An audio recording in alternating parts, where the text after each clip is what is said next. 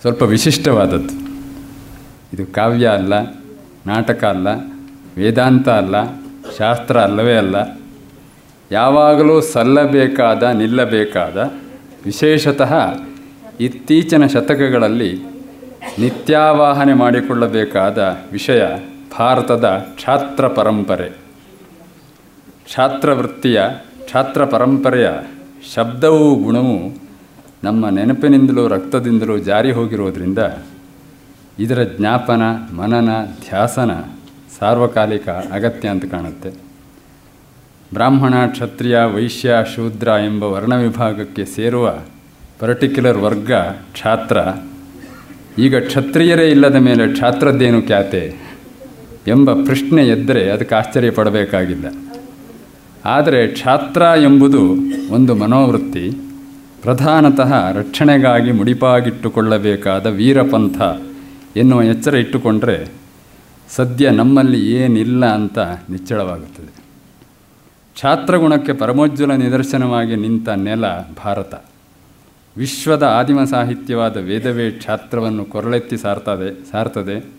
ರುದ್ರಾಧ್ಯಾಯದ ವೀರವಾಕ್ಯಗಳು ಆರಾತ್ತೇ ಗೋಘ್ನ ಉತಪೂರುಷಘ್ನೆ ಕ್ಷಯದ್ವೀರಾಯ ಪ್ರಭರಾಮಹೇ ಮತಿ. ಸಹ ವೀರ್ಯಂಕರವಾವಹಿ ಇತ್ಯಾದಿಯ ಮಂತ್ರಗಳಾಗಲಿ, ಶತ್ರು ನಿರ್, ನಿಬರಹಣ ಸಂಬಂಧಿ ಸೂಕ್ತಗಳು, ಮನುಷ್ಯನಲ್ಲಿ ಇರಲೇಬೇಕಾದ ಕ್ಷಾತ್ರ ಗುಣಗಳ ಅಗತ್ಯವನ್ನು ಸಾರ್ತಾ ಇದ್ದಾವೆ. ಕ್ಷತಾತ್ರಾಯತೆ ಎಂಬುದು ಕ್ಷತ್ರದ ನಿರ್ವಚನ. ನೋವಿನಿಂದ, ಸಂಕಟದಿಂದ, ತೊಂದರೆಯಿಂದ ಕಾಯುವುದೇ ಕ್ಷಾತ್ರ. ಅದನ್ನು ಪ್ರಧಾನ ವೃತ್ತಿಯಾಗಿಸಿಕೊಂಡಿದ್ದವರು ಕ್ಷತ್ರಿಯರಾದರು. ರಾಜ್ಞಾದೇಯಂ ಚಾಪಮಾತ್ರಂ ಸುತೇಭ್ಯ. ಪಂಚರಾತ್ರ ನಾಟಕದಲ್ಲಿ ಭಾಸನ ಕವಿನಿಬದ್ಧ ಪ್ರೌಢೋಕ್ತಿ ಭೀಷ್ಮ ಹೇಳ್ತಾನೆ ಇದನ್ನು. ರಾಜ ಸಾಯೋ ಕಾಲದಲ್ಲಿ ಮಗನಿಗೆ ವಿಲ್ ಬರೆದು ಕೊಡಬೇಕು. ಏನು ಅಂತ ಹೇಳಿದರೆ, ಬಿಲ್ಲು. ಬರೆದು ಕೊಡಬೇಕಾದ ವಿಲ್ಲು, ಬಿಲ್ಲು. ಇಂಗ್ಲೀಷದಲ್ಲ ಕನ್ನಡದ ಬಿಲ್ಲು, ಚಾಪ. ಚಾಪ ಮಾತ್ರಂ ಸುತೇಭ್ಯ ದೇಯಂ. ರಾಮಾಯಣದಲ್ಲಿ ರಾಮ ಹೇಳ್ತಾನೆ, ಭರದ್ವಾಜರಾಶ್ರಮದಲ್ಲಿ ಕ್ಷತ್ರಿಯೈ ಧಾರ್ಯತೆ ಚಾಪ ನಾರ್ಥ ಶಬ್ದೋ ಭವೇತಿತಿ. ನಾಡಿನಲ್ಲಿ ಕೀಟದಿಂದ ಕಿರೀಟವಂತರ ತನಕ ಎಲ್ಲೂ ಅಯ್ಯೋ ಹಾಹಾ ಅನ್ನುವಂತಹ ಆರ್ತನಾದ ಅಳಲು ಕೇಳಬಾರದ ರೀತಿಯಲ್ಲಿ ಕಾಯಲಿಕ್ಕಾಗಿ ಕ್ಷತ್ರಿಯರು ಚಾಪವನ್ನು ಧರಿಸುತ್ತಾರೆ. ಬಾಣವೋ, ಖಡ್ಗವೋ, ಚೂರಿಯೋ, ಗನ್ನೋ, ಲಾಂಗೋ, ಮಚ್ಚೋ ಇದೆಲ್ಲ ಹತ್ಯಾರಗಳಾದವು. ಇದೆಲ್ಲವೂ ರಕ್ಷಣೆಗಾಗಿ ಎಂಬುದನ್ನು ಎಚ್ಚರದಿಂದ ನೆನಪಿಟ್ಟುಕೊಳ್ಳಬೇಕು. ಬರೇ ಆಯುಧ ಕೈಯಲ್ಲಿದ್ದರೆ ಅದೊಂದು ಭೂಷಣ ಅನ್ನಬಹುದು. ಆದರೆ ಅದನ್ನು ಪ್ರಯೋಗಿಸುವ ಛಾತಿ, ಅದೇ ಛಾತ್ರಗುಣ, ಛಾತ್ರವೃತ್ತಿ. ಅದನ್ನು ಉದ್ದೀಪಿಸುವುದು, ಉದ್ವೇಜಿಸುವುದು ಭಾರತದ ಛಾತ್ರ ಪರಂಪರೆ. ಮಹಾಭಾರತದ ದ್ರೋಣನ ಪಾತ್ರ ವಿಶ್ವಕ್ಕೆ ವ್ಯಾಸರು ಕೊಟ್ಟಂತಹ ಪ್ರಖರವಾದ ಪಾತ್ರ. ಅಗ್ರತಶ್ಚತುರೋ ವೇದಾ ಪೃಷ್ಠತಃ ಶಶರಂ ಸಶರಂ ಧನು, ಇದಂ ಛಾತ್ರಂ ಇದಂ ಬ್ರಾಹ್ಮಂ ಶಾಪಾದಪಿ ಶರಾದಪಿ. ಇದು ದ್ರೋಣನ ವ್ಯಕ್ತಿತ್ವ. ಎದುರುಗಡೆಯಲ್ಲಿ ವೇದ ಇದೆ, ಹಿಂದುಗಡೆಯಲ್ಲಿ ಪತ್ತಳಿಕೆ ಇದೆ. ಬ್ರಾಹ್ಮವೂ ಸರಿಯೇ ಛಾತ್ರವೂ ಸರಿಯೇ ಅಂತ. ಅಂತಹ ದ್ರೋಣ ಭೀಷ್ಮರಲ್ಲೂ ದ್ರೌಪದಿ ವಸ್ತ್ರಾಪಹಾರ ಪ್ರಯತ್ನ ಪರ್ವದಲ್ಲಿ ಛಾತ್ರ ಸೊಡ್ಡನ್ನು ಅಡ್ಡ ಮಾಡಿ ಸೊಲ್ಲು ಅಡಗಿಸಿಕೊಂಡಿತ್ತು. ಕೌಶಿಕನ ಪ್ರಳಯಾಂತಕ ಶರವರ್ಷಕ್ಕೆ ಬ್ರಹ್ಮದಂಡವನ್ನು ವಸಿಷ್ಠರು ಝಳಪಿಸಿದರು. ಪೃಥ್ವಿರಾಜನ ದೊರ್ದಂಡ ಸ್ಫಾಲನಕ್ಕೆ ಅಲೆಕ್ಸಾಂಡರ್ ಅಲ್ಲಾಡಿದ ರಾಣಾ ಪ್ರತಾಪ ಶಿವಾಜಿಯರ ವಾಜೀಕರಣ ಮೊಘಲರ ಮೊಗಕ್ಕೆ ನೊಗಕಟ್ಟಿತು ಮುದ್ರಾರಾಕ್ಷಸ ನಾಟಕದಲ್ಲಿ ವಿಶಾಖದತ್ತ ಚಿತ್ರಿಸಿದ ಚಾಣಕ್ಯನ ವೀರವೃತ್ತಿ ಉಸಿರುಗಟ್ಟಿಸುವಂತಹದ್ದು. ಆದರೆ ರಾಜಕೀಯ ಸ್ವಾತಂತ್ರ್ಯ ಬರುತ್ತಿದ್ದಂತೆ ಪರದಾಸ್ಯಕ್ಕಿಂತಲೂ ಘೋರವಾದ ನಾರಕೀಕೂಪವಾದ ಮನೋದಾಸ್ಯಕ್ಕೆ ಆಳ್ತನ ಒಪ್ಪಿಕೊಳ್ಳುವ ಹೀನ ಸ್ಥಿತಿ ನಮಗೆ ಯಾಕೆ ಬಂತು? ತೇಹಿನೋ ದಿವಸಾಗತಾಹ. ಆ ಕಾಲ ಒಂದಿತ್ತು ದಿವ್ಯ ತಾನಾಗಿತ್ತು. ಅಂತ ಕೈಲಾಗದ ಕೊರಗುಲಿಯಷ್ಟೇ ಉಳಿದದ್ಯಾಕೆ? ಸದ್ಯೋ ವರ್ತಮಾನದಲ್ಲಿ ಅಭಿಮಾನ ಶೂನ್ಯತೆಯನ್ನು ಅಪ್ಪಿಕೊಂಡು ಶತ್ರುದಮನ, ಭ್ರಷ್ಟಖಂಡನ, ಅನ್ಯಾಯ ವಿರೋಧ ಇಂಥವುಗಳನ್ನು ಉಜ್ಜೀವಿಸಬೇಕಾದರೆ ಛಾತ್ರವೃತ್ತಿ ಬಹುಶಃ ಪುಟಿದೇಳಬೇಕು. ಆ ನಿಟ್ಟಿನಲ್ಲಿ ಆಗಾಗ ಇಂತಹ ಉಪನ್ಯಾಸದಲ್ಲಿ ಮಾತುಗಳನ್ನು ನಾವು ಕೇಳ್ತಾ ಇರಬೇಕಾಗ್ತದೆ, ಒಳಗಡೆ ತಗೊಳ್ಬೇಕಾಗ್ತಾ ಇರ್ತದೆ. ಹೇಳಿ ಕೇಳಿ ಶತಾವಧಾನಿ ಶ, ಡಾಕ್ಟರ್ ಆರ್ ಗಣೇಶರದ್ದು ಮೂಲತಃ ಕ್ಷಾತ್ರ ನಾಡಿ. ಸರ್ವತೋ ದೃಷ್ಟಿಯ ಕ್ಷಾತ್ರ ತೇಜಸ್ಸನ್ನು ಕಾಪಿಟ್ಟುಕೊಂಡವರು ಮಾತಿನಲ್ಲೂ ಕೃತಿಯಲ್ಲಿಯೂ, ಕಾಯೇನ ವಾಚ ಮನಸ. ಹಾಗಾಗಿ ಈ ಕ್ಷಾತ್ರ ಪ್ರವೃತ್ತಿಯ ಬಗ್ಗೆ ಗಣೇಶರಿಗಿಂತ ಹೆಚ್ಚು ಕೆಚ್ಚೆದೆಯಿಂದ ಮಾತಾಡೋರು ಯಾರಿದ್ದಾರೆ? ಈ ಉಪನ್ಯಾಸಕ್ಕೆ ಒಪ್ಪಿ ಬಂದಂತಹ ಗಣೇಶರಿಗೆ ಕೆಚ್ಚೆದೆಯ ಸ್ವಾಗತ. ಈ ಉಪನ್ಯಾಸ ಮಾಲಿಕೆಯನ್ನು ಆಯೋಜಿಸಿದಂತಹ ಶ್ರೀಶ ದಂಪತಿಗಳಿಗೆ ಸ್ವಾಗತ. ಧೈರ್ಯದಿಂದ ಬಂದು ಕುಳಿತು ಕೇಳುವಂತಹ ತಮಗೆಲ್ಲ ಸ್ವಾಗತ. ನಮಸ್ಕಾರ. ಓಂ ತತ್ಸತ್ ಎಲ್ಲರಿಗೆ ನಮಸ್ಕಾರ.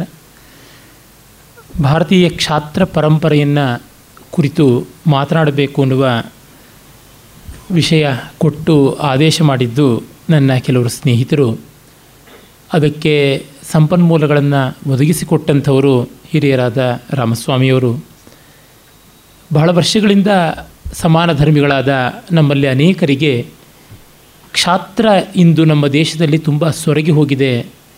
ಅದನ್ನು ಒಂದು ದೋಷ ಅನ್ನುವಂತೆ ಭಾವಿಸ್ತಾ ಇದ್ದಾರೆ. ಅದಕ್ಕೆ ಗುಣಸ್ವರೂಪವನ್ನು ಎತ್ತಿ ತೋರಿಸ್ತಾ ಇಲ್ಲ ಅನ್ನುವ ಕೊರಗು ದುಃಖ ಕಾಡ್ತಾ ಇತ್ತು, ಕಾಡ್ತಾ ಇದೆ ಕೂಡ. ಅದರಿಂದ ಒಂದು ಸ್ವಲ್ಪವಾದರೂ ಮತ್ತೆ ಕ್ಷಾತ್ರ ಪೌರುಷವನ್ನು ಮರುಕಳಿಸಿಕೊಳ್ಳುವ ಪ್ರಯತ್ನ ಆಗಬೇಕು. ಏನಿದಲ್, ಏನಿಲ್ಲದೇ ಇದ್ದರೂ ಸ್ವಬೋಧ ಪರಿಶುದ್ಧಿ. ನನಗೆ ಮತ್ತೊಮ್ಮೆ, ಇನ್ನೊಮ್ಮೆ ಅನೇಕ ವಿಷಯಗಳನ್ನು ಮನನ ಮಾಡಿಕೊಳ್ಳುವ ಅವಕಾಶ ಬರುತ್ತದೆ ಅಂತ ಅನ್ನಿಸ್ತು. ಆ ಕಾರಣದಿಂದ ಈ ಐದು ದಿವಸಗಳ ಒಂದು ಚಿಂತನ ಕ್ರಮ. ಈ ಹೊತ್ತಂತೂ ಪುರಾಣಗಳು ಹೇಳುವಂತೆ, ಲೋಕದಲ್ಲಿಯೂ ನೋಡುವಂತೆ ಕ್ಷತ್ರಿಯರು ಇಲ್ಲ ಅಂತ. ವಿಷ್ಣುವಾದಿ ಪುರಾಣಗಳಲ್ಲಿ ನಂದಾಂತಂ ಕ್ಷತ್ರಿಯ ಕುಲಂ ಅನ್ನುವ ಮಾತು ಬರ್ತದೆ. ನಂದ ಪ್ರಭುತ್ವ ಮುಗಿದ ಮೇಲೆ ಧನನಂದನ ಆಳ್ವಿಕೆಯ ಬಳಿಕ ಕ್ಷತ್ರಿಯರೇ ಉಳಿಯಲಿಲ್ಲ. ಇನ್ನು ಉಳಿದವರೆಲ್ಲರೂ ಕೂಡ ಬೇರೆ ಬೇರೆ ವರ್ಣಗಳವರು ನಿಜವಾದ ಕ್ಷಾತ್ರ ಹೊರಟು ಹೋಯಿತು ಅಂತ. ಆದರೆ ಕ್ಷತ್ರಿಯ ಅನ್ನೋದನ್ನು ಕೇವಲ ಒಂದು ರಕ್ತದಿಂದ ಸಿದ್ಧವಾಗುವ ಜನ್ಮೈಕನಿಷ್ಠವಾದ ಮೌಲ್ಯ ಅಂತ ಅಂದುಕೊಂಡ್ರೆ ಅದು ಇರಬಹುದೋ ಏನೋ. ಆದರೆ ನವನಂದರಿಗೂ ಬಹಳ ಮುಂಚೆನೇ, ಅಂದರೆ ಮಹಾಭಾರತದಲ್ಲಿಯೇ ಎಲ್ಲ ವರ್ಣಗಳಲ್ಲಿಯೂ ಸಾಂಕರ್ಯ ಉಂಟಾಗಿದೆ, ಯಾವುದೂ ಸ್ಪಷ್ಟವಾಗಿ ಶುದ್ಧವಾಗಿ ಕಾಣುವುದಿಲ್ಲ ಅನ್ನುವ ಮಾತನ್ನು ಮಹಾಭಾರತದ ಅಜಗರೋಪಾಖ್ಯಾನದಲ್ಲಿ, ವನಪರ್ವದಲ್ಲಿ ಧರ್ಮರಾಜನ ಬಾಯಿಂದ ನೋಡ್ತೀವಿ. ಮತ್ತು ಪಾಂಡವರಲ್ಲಿಯೇ ಅವರು ಅಪ್ಪಟ ರಕ್ತ ಮಾತ್ರದಿಂದ ಕ್ಷತ್ರಿಯರೇ ಅಂತನ್ನುವುದನ್ನು ತೋರ್ಪಡಿಸಲಾಗದಂತೆ ಎಷ್ಟೋ ಬೇರೆ ಬೇರೆ ವರ್ಣಗಳಿಂದ, ವರ್ಣಾಂತರಗಳಿಂದ ಎಲ್ಲ ಸೇರಿಕೊಂಡು ಬಂದದ್ದು ನೋಡ್ತೀವಿ. ಅದನ್ನು ಕಂಡಾಗ ಎಂದೂ ಈ ಅಪ್ಪಟಿಗರ ಆ ಪದಪ್ರಯೋಗ ಮಾಡುವುದಕ್ಕೆ ಸಾಧ್ಯವಾದರೆ ಈ ಪ್ಯೂರಿಸ್ಟ್ಗಳಂತ ನಿಂತರೆ ಅಪ್ಪಟಿಗರ ಕೋಲಾಹಲ ನಿಲ್ಲುವಂಥದ್ದಲ್ಲ. ಗುಣಕ್ಕೆ ಪ್ರಾಶಸ್ತ್ಯವನ್ನು ಕೊಡಬೇಕು. ಆ ಗುಣ ಅನ್ನುವುದು ಪ್ರಕೃತಿ, ಸಂಸ್ಕೃತಿ ಎಲ್ಲದರಿಂದ ಒಡಮೂಡಿ ಬರುವಂಥದ್ದು. ಕೆಲವೊಮ್ಮೆ ಜನ್ಮಜಾತವಾಗಿ ಒಂದಷ್ಟಿರುತ್ತದೆ. ಕೆಲವೊಮ್ಮೆ ಪರಿಸರದಿಂದ ಬರುತ್ತದೆ, ಅಧ್ಯಯನದಿಂದ ಬರುತ್ತದೆ, ಪ್ರೇರಣೆಯಿಂದ ಬರುತ್ತದೆ. ಹೀಗೆ ಬಹ, ಬಹಳ ಬಹಳ ವಿಧವಾಗಿ ಇರುವಂಥದ್ದು. ಅದನ್ನು ಬೆರಳಿಟ್ಟು ಇಂಥದ್ದಷ್ಟೇ ಅಂತ ತೋರ್ಪಡಿಸುವುದಕ್ಕೆ ಸಾಧ್ಯ ಇಲ್ಲ. ತಾತ್ಪರ್ಯತಃ ಹೇಳೋದಿದ್ದರೆ ಅದು ಗುಣಾಶ್ರಿತವಾದದ್ದು, ಜನ್ಮಾಶ್ರಿತವಾದದ್ದು ಅಲ್ಲ. ಭಗವದ್ಗೀತೆಯ ಮಾತೆ ಉಂಟು, ಚಾತುರ್ವರ್ಣ್ಯಂ ಮಯಾ ಸೃಷ್ಟಂ ಗುಣಕರ್ಮ ವಿಭಾಗಶಃ ಅಂತ ಕೃಷ್ಣ ಹೇಳಿದ್ದಾನೆ. ಆ ವಿಷಯಕ್ಕೆ ಬಂದಾಗ ಭಾಷ್ಯಕಾರರುಗಳು ಶಂಕರರು ಸೇರಿದಂತೆ ಗುಣ ಅನ್ನುವಲ್ಲಿ ಜನ್ಮದಿಂದ ಬರುವಂಥ ಗುಣಗಳು ಅಂತ ಹೇಳ್ತಾರೆ. ಆಚಾರ್ಯ ಭಗವತ್ಪಾದರು ಶಂಕರರೇ ಹೇಳಿರ್ಬೋದು, ಯಾರೇ ಹೇಳಿರ್ಬೋದು ನನಗೆ ಒಪ್ಪಿಗೆ ಇಲ್ಲ ಅಷ್ಟೇ. ಕಾರಣ, ಇವನ್ನೆಲ್ಲ ನಾವು ಜನ್ಮಕ್ಕೆ ಅಂಟಿಸಿ ತೋರಿಸೋದಕ್ಕೆ ಬೇಕಾದಷ್ಟು ಪ್ರತಿಕೂಲಗಳು ಇವೆ. ವ್ಯತಿರೇಕಗಳು, ಅನ್ವಯಗಳು ಎರಡರಿಂದಲೂ ಕೂಡ ನಮಗೆ ತಿಳಿದು ಬರುವಂಥ ಸತ್ಯ. ಹೀಗಾಗಿ ಗುಣವನ್ನೇ ಅವಲಂಬಿಸಬೇಕು ಮತ್ತು ಆ ಗುಣ ಸರ್ವತ್ರ ಕಾಣುವಂಥದ್ದೇ ಆಗಿದೆ. ಅದನ್ನು ಉದ್ದೀಪನ ಮಾಡಬೇಕು. ಇಲ್ಲವಾದರೆ ಗುಣಾಧಾನ ಕ್ರಿಯೆಯೂ ನಡೆಯುತ್ತದೆ. ಇದನ್ನು ದೊಡ್ಡದಾಗಿ ನೋಡುವ ಸಾಧ್ಯತೆ ನಮ್ಮ ಶಾಸ್ತ್ರಾದಿಗಳಲ್ಲಿ ಇದೆ. ಇತಿಹಾಸ ಪುರಾಣಾದಿಗಳಲ್ಲಿ ಉಂಟೇ ಉಂಟು. ಸದ್ಯೋಕಾಲಿ, ಸದ್ಯಕಾಲೀನದ ಒಂದು ಉದಾಹರಣೆಗಳಿಂದ ಕೂಡ ನಮಗೆ ಗೋಚರವಾಗುತ್ತೆ. ಮೊದಲಿಗೆ ಕ್ಷತ್ರಿಯ ಶಬ್ದವನ್ನೇ ನಿಷ್ಪತ್ತಿ ಮಾಡೋದು ಹೇಗೆ ಅಂತ ನೋಡಿದರೆ ಅದು ಕ್ಷೀ ಧಾತುವಿನಿಂದ ಬಂದದ್ದು ಅಂತ ಹೇಳ್ತಾರೆ. ಅಭಿಮತಗಳು ಬೇರೆ ಬೇರೆ ರೂಪವಾಗಿಯೂ ಇವೆ. ಯಾಸ್ಕರ ನಿರುಕ್ತದಲ್ಲಿ ಬರುತ್ತದೆ, ಪಾಣಿನಿಯಲ್ಲಿ ಬರುತ್ತದೆ, ಧಾತುಪಾಠದಲ್ಲಿ ಇದೆ. ಪಾಣಿನಿಯೇ ಕ್ಷಿ ಕ್ಷಯೈಶ್ವರ್ಯಯೋಹೋ ಅನ್ನುವಂಥ ಧಾತುವಿನಿಂದ ಕ್ಷಾತ್ರ ಶಬ್ದ, ಕ್ಷತ್ರಿಯ ಶಬ್ದವನ್ನು ತೋರ್ಪಡಿಸ್ತಾರೆ. ಅಂದರೆ ನಮ್ಮ ಉಪಾಧ್ಯಾಯರು ಕ್ಷತಾತ್ ತ್ರಾಯತೆ ಇತಿ ಕ್ಷತ್ರಿಯ ಅಂತ ನಿರುಕ್ತದ ನಿರ್ವಚನವನ್ನು ಹೇಳಿದ್ರಲ್ಲ, ಆ ರೀತಿಯಾಗಿ ಈ ಧಾತುಪಾಠದಿಂದ ನೋಡಿದಾಗ ಕ್ಷಿ ಕ್ಷಯೈಶ್ವರ್ಯಯೋ ಕ್ಷಯ ಅಂತಂದರೆ ಯಾರೂ ಹಾಳಾಗುವಿಕೆ ಅಂತ ಭಾವಿಸ್ಕೋಬಾರ್ದು. ಅಮರಕೋಶದಲ್ಲಿ ಕ್ಷಯ ಅನ್ನುವುದಕ್ಕೆ ನೆಲೆ, ವಾಸ, ಆಶ್ರಯ ಅನ್ನುವ ಅರ್ಥ ಕೊಟ್ಟಿದೆ. ಹೀಗಾಗಿ ಕ್ಷತ್ರಿಯ ಮುಖ್ಯವಾಗಿ ಆಶ್ರಯವನ್ನು ಕೊಡಬೇಕು, ಐಶ್ವರ್ಯವನ್ನು ಅಭಿವೃದ್ಧಿ ಮಾಡಬೇಕು. ಇನ್ನು ಮನ್ವಾದಿ ಸ್ಮೃತಿಗಳಲ್ಲಿ ಉಪನಾಮಗಳನ್ನು ಸರ್ನೇಮ್ಸ್ ಅಂತ ಏನಿವೆ, ಅವುಗಳನ್ನು ಹೇಳುವಾಗ ಕ್ಷತ್ರಿಯನಿಗೆ ವರ್ಮ ಅನ್ನುವಂಥ ಉಪನಾಮವನ್ನು ಕೊಡ್ತಾರೆ. ವರ್ಮ ವರ್ಮಾಣೋ ವರ್ಮಾಣ ಅನ್ನುವ ಪುಲ್ಲಿಂಗ ಶಬ್ದ, ನಕಾರ ಅಂತ ಪುಲ್ಲಿಂಗ ಶಬ್ದವಾಗಿ. ಅದು ವಸ್ತುತಃ ವರ್ಮ ಅನ್ನುವಂಥ ನಪುಂಸಕಲಿಂಗ ಶಬ್ದಕ್ಕೆ ಸಂಬಂಧಿಸಿದ್ದು. ವರ್ಮ ಅಂದರೆ ಕವಚ ಅಂತ ಅರ್ಥ. ಯಾವುದು ನಮ್ಮನ್ನು ರಕ್ಷಣೆ ಮಾಡುತ್ತದೆಯೋ, ನಮ್ಮನ್ನು ಕಾಪಾಡುತ್ತದೆಯೋ ಅಂಥದ್ದನ್ನು ನಾವು ವರ್ಮ ಅಂತ ಕರಿತೀವಿ. ಹಾಗೆ ನೋಡಿದಾಗ ಕವಚಭೂತವಾದದ್ದು, ರಕ್ಷಣೆಗಾಗಿ ಇರುವಂಥದ್ದು ಕ್ಷಾತ್ರ ಅಂತ. ಅದನ್ನೇ ನಾವು ಕ್ಷಯ ಅನ್ನುವ ಅರ್ಥದಲ್ಲಿ ಕಾಣ್ತಾ ಇದ್ದೀವಿ. ಒಂದು ಪ್ರಸಿದ್ಧವಾದ ಚಮತ್ಕಾರ ಶ್ಲೋಕ ಉಂಟಲ್ಲ, ದೇವರಾಜೋ ಮಯಾ ದೃಷ್ಟ ವಿಷಂಪಿತ್ವ ಕ್ಷಯಂಗತಃ ಅಂತ. ದೇವರಾಜ ಇಂದ್ರ ನನಗೆ ಕಾಣಿಸಿದ, ಅವನು ವಿಷವನ್ನು ಕುಡಿದು ಕ್ಷಯಕ್ಕೆ ಹೋದ, ನಾಶವಾದ ಅಂತ. ಇದು ಇಂದ್ರ ಇಲ್ಲಾದರೂ ವಿಷ ಕುಡಿಯೋದುಂಟೆ ಕುಡಿದ್ಬಿಟ್ಟು ನಾಶ ಆಗೋದುಂಟೆ, ಅವನು ದೇವರಾಜ, ಅಜರ, ಅಮರ ಅಲ್ಲವೇ ಅಂದರೆ ದೇವರ, ಮೈದುನನೇ, ಅಜಹ, ಮೇಕೆಯು. ಅಥವಾ ಹೋತ ಮಯ ದೃಷ್ಟ ನನ್ನಿಂದ ನೋಡಲ್ಪಟ್ಟಿತು. ಅದು ವಿಷಂಪಿತ್ವ, ವಿಷ ಅನ್ನೋದಕ್ಕೆ ನೀರು ಅಂತ ಕೂಡ ಒಂದು ಅರ್ಥ ಇದೆ. ವಿಷಂಪಿತ್ವ, ನೀರು ಕುಡಿದು ಕ್ಷಯಂಗತಃ ತನ್ನ ಹಟ್ಟಿಗೆ ಹೋಯಿತು ಅಂತ. ಹೀಗೆ ಕ್ಷಯ ಅನ್ನೋದಕ್ಕೆ ಆಶ್ರಯ ಅರ್ಥ ಇದೆ. ಅದು ವೇದದಲ್ಲಿ ಪ್ರಸಿದ್ಧವಾಗಿದೆ. ಆಮೇಲಿನ ಕಾವ್ಯಗಳಲ್ಲಿ, ಶಾಸ್ತ್ರ ನಾಟಕಾದಿಗಳಲ್ಲಿ ಅಷ್ಟಾಗಿ ಕಂಡುಬರೋಲ್ಲ ಆದರೂ ಬಳಕೆ ಮಾಡುವುದುಂಟು. ನನಗೆ ಚೆನ್ನಾಗಿ ಜ್ಞಾಪಕ ಬರುತ್ತದೆ. ಒಂದು ಅವಧಾನದಲ್ಲಿ ನಾನು ಕ್ಷಯವನ್ನು ವಾಸಾರ್ಥಕವಾಗಿ ಬಳಸಿದ್ದೆ. ದೊಡ್ಡ ಕೋಲಾಹಲ ಆಗಿಬಿಡ್ತು. ಹಾಂ ಹಾಂ, ಎಲ್ಲಾದರೂ ಉಂಟೆ, ಕ್ಷಯ ಅನ್ನೋದು ನೆಲೆಗೆ ಅರ್ಥ ಉಂಟೆ ಅಂತ. ಹೀಗಿದೆ ಅಂತ ಪಾಣಿನಿಯನ್ನೇ ಹೇಳಬೇಕಾಗಿ ಬಂತು. ಆಗ ಇದು ಅಪ್ರಸಿದ್ಧ, ಅಪ್ರತೀತ ಅನ್ನುವಂಥ ಆಕ್ಷೇಪವನ್ನು ಮತ್ತೆ ಎತ್ತಿದ್ರು. ನನ್ನ ಗುರುಗಳಾದ ಲಂಕಾ ಕೃಷ್ಣಮೂರ್ತಿಯವರು ಸಮಾಧಾನವನ್ನು ಹೇಳಿದರು. ಬಳಸದೇ ಇದ್ದರೆ ಅಪ್ರತೀತ ಆಗುವಂಥದ್ದೇ, ಬಳಕೆ ಮಾಡ್ತಲೇ ಇರಬೇಕು. ಅಮರಕೋಶದಲ್ಲಿ ಪ್ರಸಿದ್ಧವಾದ ಮೇಲೆ ಮುಗೀತು. ಅಪ್ರತೀತ ಅಂತ ಹೇಳುವಂತೆ ಇಲ್ಲ ಅಂತ ಒಂದು ಖಾಜಿ ನ್ಯಾಯ ಮಾಡಿದ್ರು. ಅಂದರೆ ಇವತ್ತು ಕ್ಷತ್ರಿಯ ತತ್ವ ಹೇಗೆ ವಿಸ್ಮೃತಪ್ರಾಯವಾಗಿದೆಯೋ ಆ ಕ್ಷತ್ರಿಯ ಶಬ್ದಾರ್ಥದ ಮೂಲದಲ್ಲಿರುವ ಆಶ್ರಯಾರ್ಥವೂ ಹಾಗೆ ಹೋಗಿದೆ. ಮತ್ತೊಂದು ಅಲ್ಲಿರುವ ಅರ್ಥ ಐಶ್ವರ್ಯ ಸಂಪದವನ್ನು ತಂದುಕೊಡುವಂಥದ್ದು. ಅಂದರೆ ಲೋಕಕ್ಕೆ ಬೇಕಾದದ್ದು ಕ್ಷೇಮ, ಸ್ಥೈರ್ಯ, ಇವೆರಡೂ ಕೂಡ ಬರುವಂಥದ್ದು ನೆಲೆಯಿಂದ ಮತ್ತು ಸಂಪನ್ಮೂಲಗಳಿಂದ. ಒಂದು ದೇಶ ಚೆನ್ನಾಗಿರಬೇಕು ಅಂತಂದರೆ ಮೊದಲು ಬೇಕಾಗಿರುವುದು ಇಂಟರ್ನಲ್ ಸೆಕ್ಯೂರಿಟಿ ಎಕ್ಸ್ಟರ್ನಲ್ ಸೆಕ್ಯೂರಿಟಿ ಅಂತ ಏನಂತಾರೆ ಅದಷ್ಟು ಕೂಡ.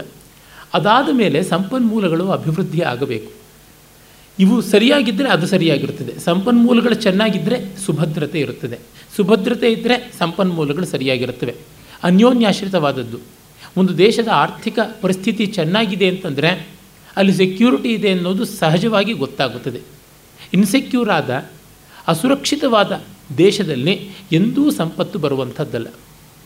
ರಾಮಾಯಣದ ಅಯೋಧ್ಯಾಕಾಂಡದಲ್ಲಿ ನಾರಾಜಕೆ ಜನಪದೆ ಅಂತ ಆರಂಭವಾಗಿ ಅನೇಕ ಶ್ಲೋಕಗಳು ಇವೆ. ಅರಾಜಕವಾದ ದೇಶದಲ್ಲಿ ಏನೆಲ್ಲ ಅನರ್ಥವಾಗುತ್ತದೆ ಎನ್ನುವಂಥದ್ದನ್ನು ವಾಲ್ಮೀಕಿಗಳು ತೋರ್ಪಡಿಸ್ತಾರೆ. ವ್ಯವಸ್ಥೆ ಇಲ್ಲದೇ ಇದ್ದರೆ ಆಗುವ ತೊಂದರೆ ಅಂಥದ್ದು. ಅದನ್ನು ಇಂದೂ ನೋಡ್ಬೋದು ಎಲೆಕ್ಷನ್ಸ್ ಅನೌನ್ಸ್ ಆಗಿವೆ ಪಾರ್ಲಿಮೆಂಟ್ರಿ ಎಲೆಕ್ಷನ್ಸ್ ಅಂತಂದರೆ ಸ್ಟಾಕ್ ಎಕ್ಸ್ಚೇಂಜ್ ಹೇಗಿರುತ್ತೆ ನೋಡ್ಕೊಳ್ಳಿ. ಸ್ಟಾಕ್ ಮಾರ್ಕೆಟ್ ಫ್ಲಕ್ಚುಯೇಷನ್ಸು ಒಂದೊಂದು ಎಲೆಕ್ಷನ್ಸ್ ಬಂದಾಗಲೂ ಹೇಗೆ ನಡೆಯುತ್ತವೆ ಅಂತಂದರೆ ನೋಡಿದ್ರೆ ನಮಗೆ ಗೊತ್ತಾಗುತ್ತದೆ. ಆರ್ಥಿಕ ವ್ಯವಹಾರಗಳು ಹೇಗೆ ಏರುಪೇರಾಗುತ್ತವೆ ಅಂತ. ಇನ್ನು ಎಲ್ಲವೂ ಕೂಡ ಅರ್ಥಜಾತ. ಹಾಗಾಗಿ ಅರ್ಥ ಇಲ್ಲದೆ ಇನ್ಯಾವುದೂ ಇಲ್ಲ.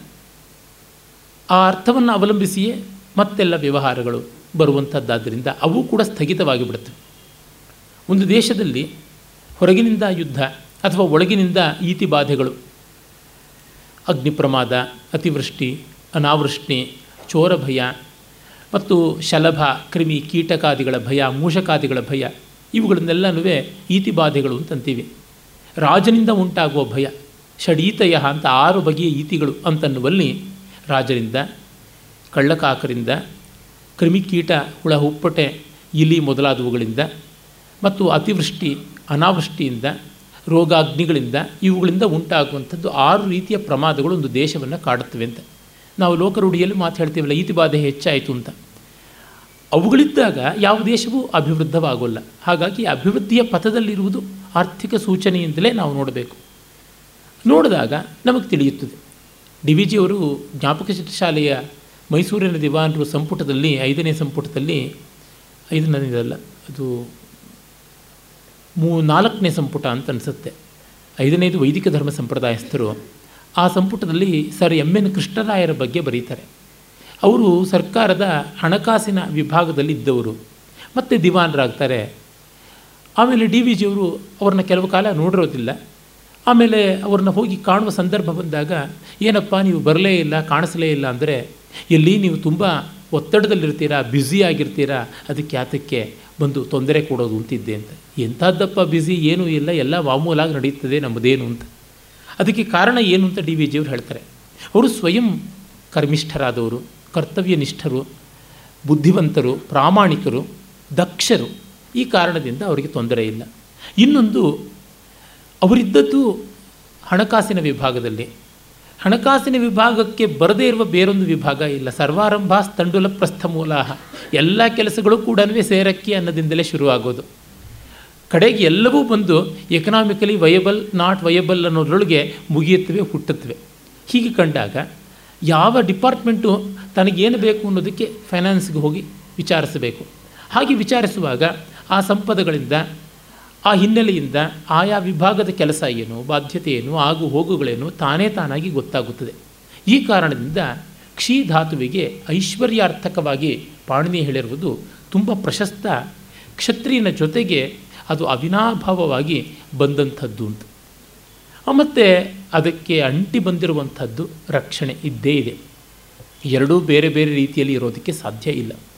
ಭಗವದ್ಗೀತೆಯಲ್ಲಿ ಯೋಗಕ್ಷೇಮಂ ವಹಾಮ್ಯಹಂ ಅಂತ ಕೃಷ್ಣ ಹೇಳುವ ಯೋಗಕ್ಷೇಮ ಎರಡು ಪದಗಳು ದ್ವಂದ್ವ ಸಮಾಸ ಅಲ್ಲ. ಅವೆರಡೂ ಸೇರಿ ಒಂದೇ ಶಬ್ದ ಆಗಿರ್ತಕ್ಕಂಥದ್ದು. ಏಕವಚನದಲ್ಲಿದೆ. ಯೋಗಕ್ಷೇಮವು ಯೋಗಶ್ಚ ಕ್ಷೇಮಶ್ಚ ಯೋಗಕ್ಷೇಮವೂ ಅಲ್ಲ. ಯೋಗಶ್ಚ ಕ್ಷೇಮಶ್ಚ ಯೋಗಕ್ಷೇಮಶ್ಚ ಯೋಗ, ಯೋಗಕ್ಷೇಮ ಅಂತ ಯೋಗಶ್ಚ ಕ್ಷೇಮಶ್ಚ ಅಲ್ಲ. ಯೋಗ ಅಯವೇವ ಕ್ಷೇಮಶ್ಚ. ಯೋಗವೇ ಕ್ಷೇಮ. ಹಾಗಾಗಿರುವಂಥದ್ದು ಒಂದು ರೀತಿ ಕರ್ಮಧಾರಯ ಸಮಾಸದಂತೆ ನೋಡಬೇಕು ಅಂತ ಅನಿಸುತ್ತದೆ. ಯೋಗಶ್ಚಾಸವು ಕ್ಷೇಮಶ್ಚ. ಯೋಗವೂ ಕ್ಷೇಮವೂ ಆಗಿರುವಂಥದ್ದು. ಯೋಗ ಅಂತಂದರೆ ಒಂದನ್ನು ಪಡ್ಕೊಳ್ಳುವಿಕೆ. ಯುಜಿರ್ ಯೋಗೆ ಪ್ರಾಪ್ತಿ. ಅದನ್ನು ಉಳಿಸಿಕೊಳ್ಳುವಂಥದ್ದು ಕ್ಷೇಮ. ಈ ಯೋಗಕ್ಷೇಮದ ಲಕ್ಷಣವನ್ನೇ ನಾವು ಅಲ್ಲಿ ಕ್ಷಯ ಐಶ್ವರ್ಯಯೋಹೋ. ಕ್ಷಯ ಅನ್ನುವಲ್ಲಿ ಆಶ್ರಯ ಅಂದರೆ ಕ್ಷೇಮವನ್ನು, ಐಶ್ವರ್ಯ ಅನ್ನುವಲ್ಲಿ ಯೋಗವನ್ನು ಗಮನಿಸಬೇಕು. ಅಂತಾದರೆ ಕ್ಷಾತ್ರ ಪರಂಪರೆಯ ಮುಖ್ಯ ಲಕ್ಷಣ ಸ್ಥಿತಿಯನ್ನು ಚೆನ್ನಾಗಿ ಉಳಿಸುವಂಥದ್ದು ಅಂತ. ಹೀಗೆ ನೋಡಿದಾಗ ಕ್ಷತ್ರಿಯನ ಮುಖ್ಯ ಲಕ್ಷಣ ರಜೋಗುಣ ಅಂತಂದರೂ ಕೂಡ ಅವನ ಸ್ಥಾಯಿ ಭಾವವಾಗಿರುವಂಥದ್ದು ಸತ್ವ ಅಂತ ಗೊತ್ತಾಗುತ್ತದೆ. ನಮ್ಮಲ್ಲಿ ಸ್ಥಿತಿಕರ್ತನಾದವನು ಮಹಾವಿಷ್ಣು ಅಂತಂತೀವಿ. ವರ್ಣಗಳನ್ನು ಕುರಿತು ದೇವತೆಗಳಿಗೂ ಇವೆ ಅಂತ ಹೇಳುವಾಗ ವಿಷ್ಣುವನ್ನು ನಾವು ಕ್ಷಾತ್ರವರ್ಣಕ್ಕೆ ಸೇರಿಸ್ತೀವಿ. ಹಾಗೆಯೇ ವಿಷ್ಣು ಉಪೇಂದ್ರ ಅವನಿಗೆ ಸೋದರ ಇಂದ್ರ ಇದ್ದಾನಲ್ಲ, ಅವನು ಕ್ಷತ್ರಿಯ, ಕ್ಷತ್ರಿಯೋತ್ತಮ. ವಸ್ತುತಃ ವೇದದ ಇಂದ್ರ ಮತ್ತು ವಿಷ್ಣು ಹಾಗೂ ಆದಿತ್ಯ ಆದಿತ್ಯ ಅಂದರೆ ಆದಿತ್ಯ ಮಕ್ಕಳೆಲ್ಲ ಆಗ್ತಾರೆ, ಅದರೊಳಗೆ ವಿಷ್ಣುವೂ ಬರ್ತಾನೆ, ಇಂದ್ರನೂ ಬರ್ತಾನೆ, ಸೂರ್ಯ, ಸವಿತಾ ಪೂಷ ಎಲ್ಲರೂ ಬರ್ತಾರೆ. ಈ ಆದಿತ್ಯರಲ್ಲೆಲ್ಲ ಎದ್ದು ತೋರುವಂಥದ್ದು ಕ್ಷಾತ್ರಗುಣ ಅಂತ ಗೊತ್ತಾಗುತ್ತದೆ. ಮತ್ತು ಅದಕ್ಕೆ ಸತ್ವಾಶ್ರಿತವಾದ ರಜಸ್ಸು ಬೇಕು. ರಜೋಗುಣ ಯಾವುದನ್ನು ಸೃಷ್ಟಿ ನಿರ್ಮಾಣ ಮಾಡೋದಕ್ಕೆ ಬೇಕೇ ಬೇಕಾದದ್ದು. ಬ್ರಹ್ಮನ ಮುಖ್ಯ ಲಕ್ಷಣ ರಜೋಗುಣ ಅಂತಂತಾರೆ. ವಿಷ್ಣುವಿನ ಮುಖ್ಯ ಲಕ್ಷಣ ಸತ್ವಗುಣ ಅಂತ. ಈ ಕ್ಷಾತ್ರದಲ್ಲಿ ಸತ್ವಗುಣವು ರಜೋಗುಣದೊಂದಿಗೆ ಕೂಡಿ ರಜೋಗುಣ ಸತ್ವಗುಣದ ಅಧೀನದಲ್ಲಿದ್ದು ಚುರುಕಾಗಿ ಕೆಲಸ ಮಾಡಬೇಕು ಅಂತ ಗೊತ್ತಾಗುತ್ತದೆ. ಯಾತಕ್ಕೆ ಈ ಮಾತು ಹೇಳ್ತಿದ್ದೀನಿ ಅಂದರೆ ನಮ್ಮಲ್ಲಿ ಕ್ಷಾತ್ರಗುಣ ಅಂತಂದ ತಕ್ಷಣವೇ ಇಲ್ಲ, ಇದು ಹಿಂಸೆಗೆ ಬಂದು ಒಡ್ಡುವಂಥದ್ದು, ಲೋಕಕ್ಕೆ ಕಂಟಕಕಾರಿ ಕ್ರೌರ್ಯ ಅಂತೆಲ್ಲ ಕೋಲಾಹಲ ಮಾಡುವಂಥ ಸೋಕಾಲ್ಡ್ ಅಹಿಂಸಾವಾದಿಗಳಿದ್ದಾರೆ. ಅವರ ಎಲ್ಲ ನಿಲುವು ತುಂಬ ತಪ್ಪು ತಪ್ಪು ತಪ್ಪು ಅಂತ ಗೊತ್ತಾಗುತ್ತದೆ. ರಕ್ಷಣೆ ಇಲ್ಲದೇ ಇದ್ದರೆ ಮಾತ್ಸ್ಯನ್ಯಾಯ ಬರುತ್ತದೆ. ಚಿಕ್ಕ ಮೀನನ್ನು ದೊಡ್ಡ ಮೀನು ನುಂಗುವಂತೆ. ಮಹಾಭಾರತದ ಶಾಂತಿ ಪರ್ವದ ರಾಜಧರ್ಮ ಪ್ರಕರಣದಲ್ಲಿ ವಿಸ್ತಾರವಾಗಿ ಇದರ ಚರ್ಚೆ ಆಗಿದೆ. ಹಾಗೆ ಕಂಡಾಗ ನಮಗೆ ತಿಳಿಯುತ್ತದೆ, ವ್ಯವಸ್ಥೆ ಅನ್ನೋದು ಬೇಕು ಅಂದರೆ ದಂಡ ಇರಲೇಬೇಕು ಅಂತ. ದಂಡ ಇದೆ ಅಂದರೆ ವ್ಯವಸ್ಥೆ ಬಂತು. ರಾಜ ಒಬ್ಬ ಇದ್ದಾನೆ, ಕ್ಷಾತ್ರ ಪರಂಪರೆ ಇದೆ ಅಂತ ಗೊತ್ತಾಗುತ್ತದೆ. ಕಾಮಂದಕಿಯ ನೀತಿಸಾರದಲ್ಲಂತೂ ದಂಡಧಾರಿಯಾದವನೇ ಪರಮಾತ್ಮ ಅಂತ ಹೇಳ್ಬಿಟ್ಟು ಮತ್ತೆ ಗೌರವಿಸುವಂಥದ್ದು ಆದಿಮ ಶ್ಲೋಕದಲ್ಲಿ ಕಾಣಿಸುತ್ತದೆ. ಹೀಗಾಗಿ ಕ್ಷತ್ರಿಯ ಶಬ್ದದ ನಿರ್ವಚನ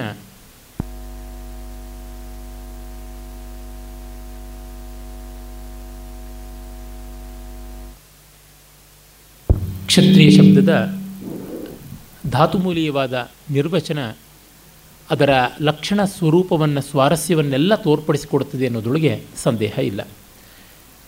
ಇನ್ನು ಈ ಕ್ಷಾತ್ರ ಪೌರುಷ ಶಕ್ತಿ ಯಾವಾಗಿತ್ತು ಜಗತ್ತಲ್ಲಿ?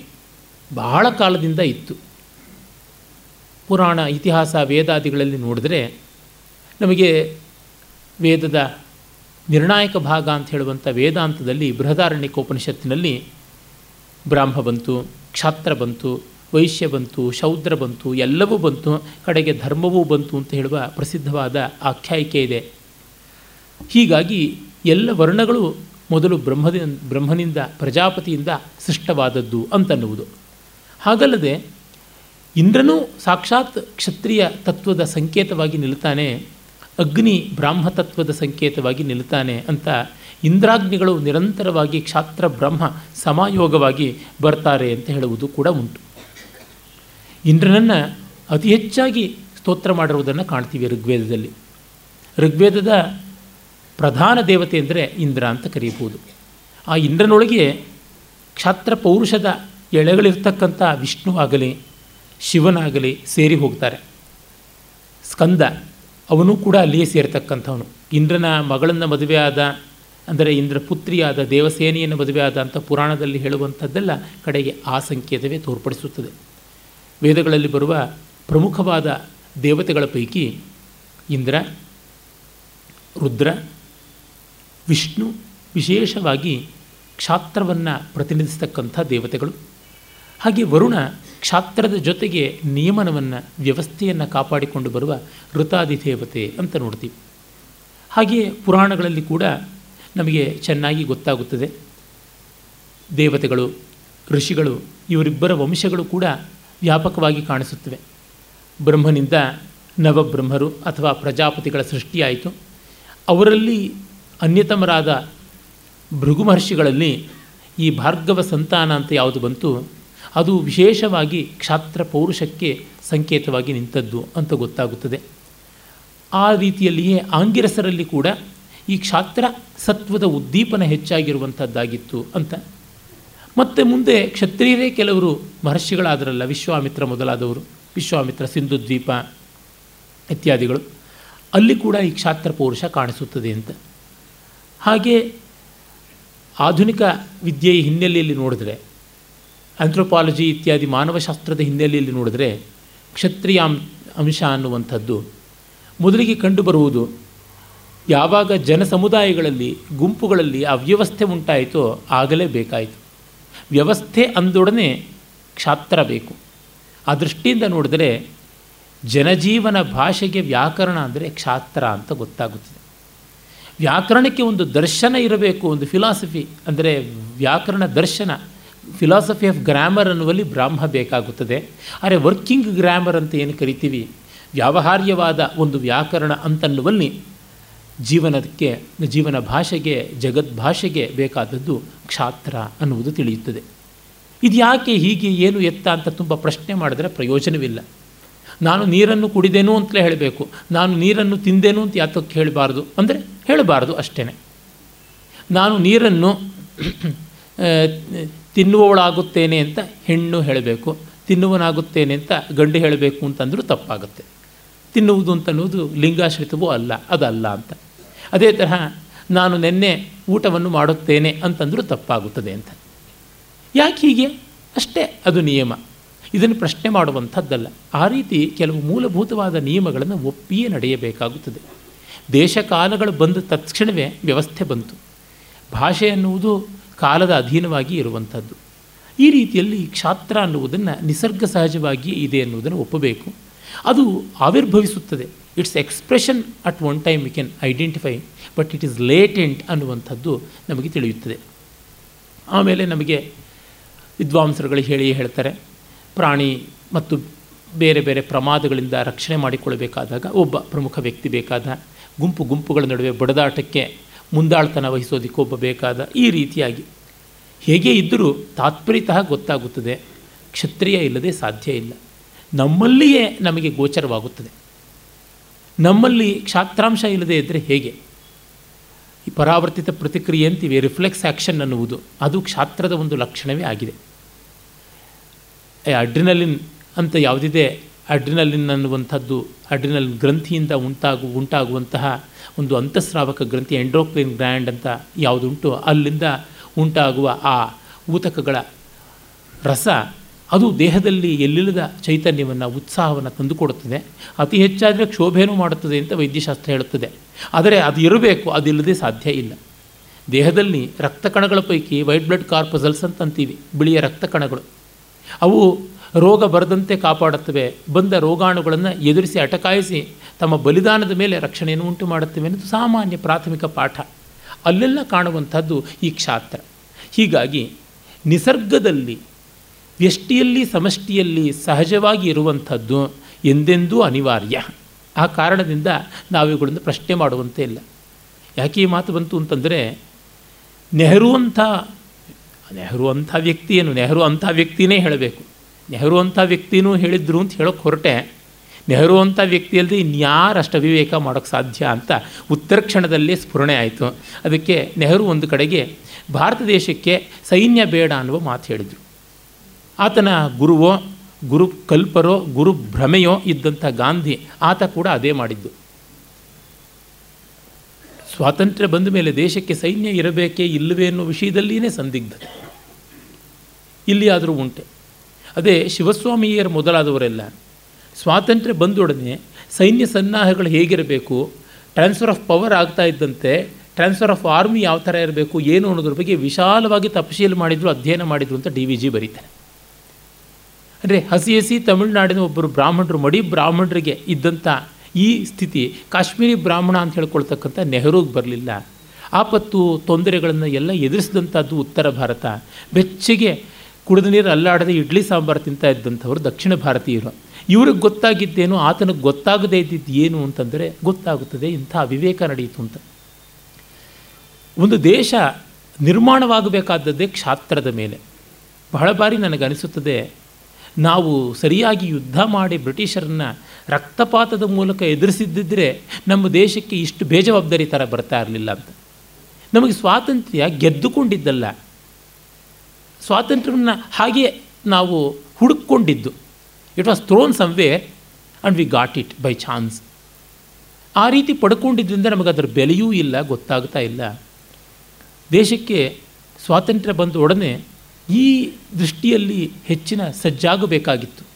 ಇಂದು ಕೂಡ ಸರಿಸುಮಾರು ಸಾವಿರದ ಎಂಟುನೂರು ಮೈಲಿಗಳಷ್ಟು ಉದ್ದದ, ಎಂಬತ್ತು ಸಾವಿರ ಚದರ ಮೈಲಿಗಳಷ್ಟು ವಿಸ್ತಾರವಾದ ಒಂದು ಭೂಪ್ರದೇಶ ಭಾರತದ ಮತ್ತು ಚೈನಾದ ನಡುವಣದು. ಏನಾಗಿದೆ ನಮಗೆ ಗೊತ್ತಿಲ್ಲ.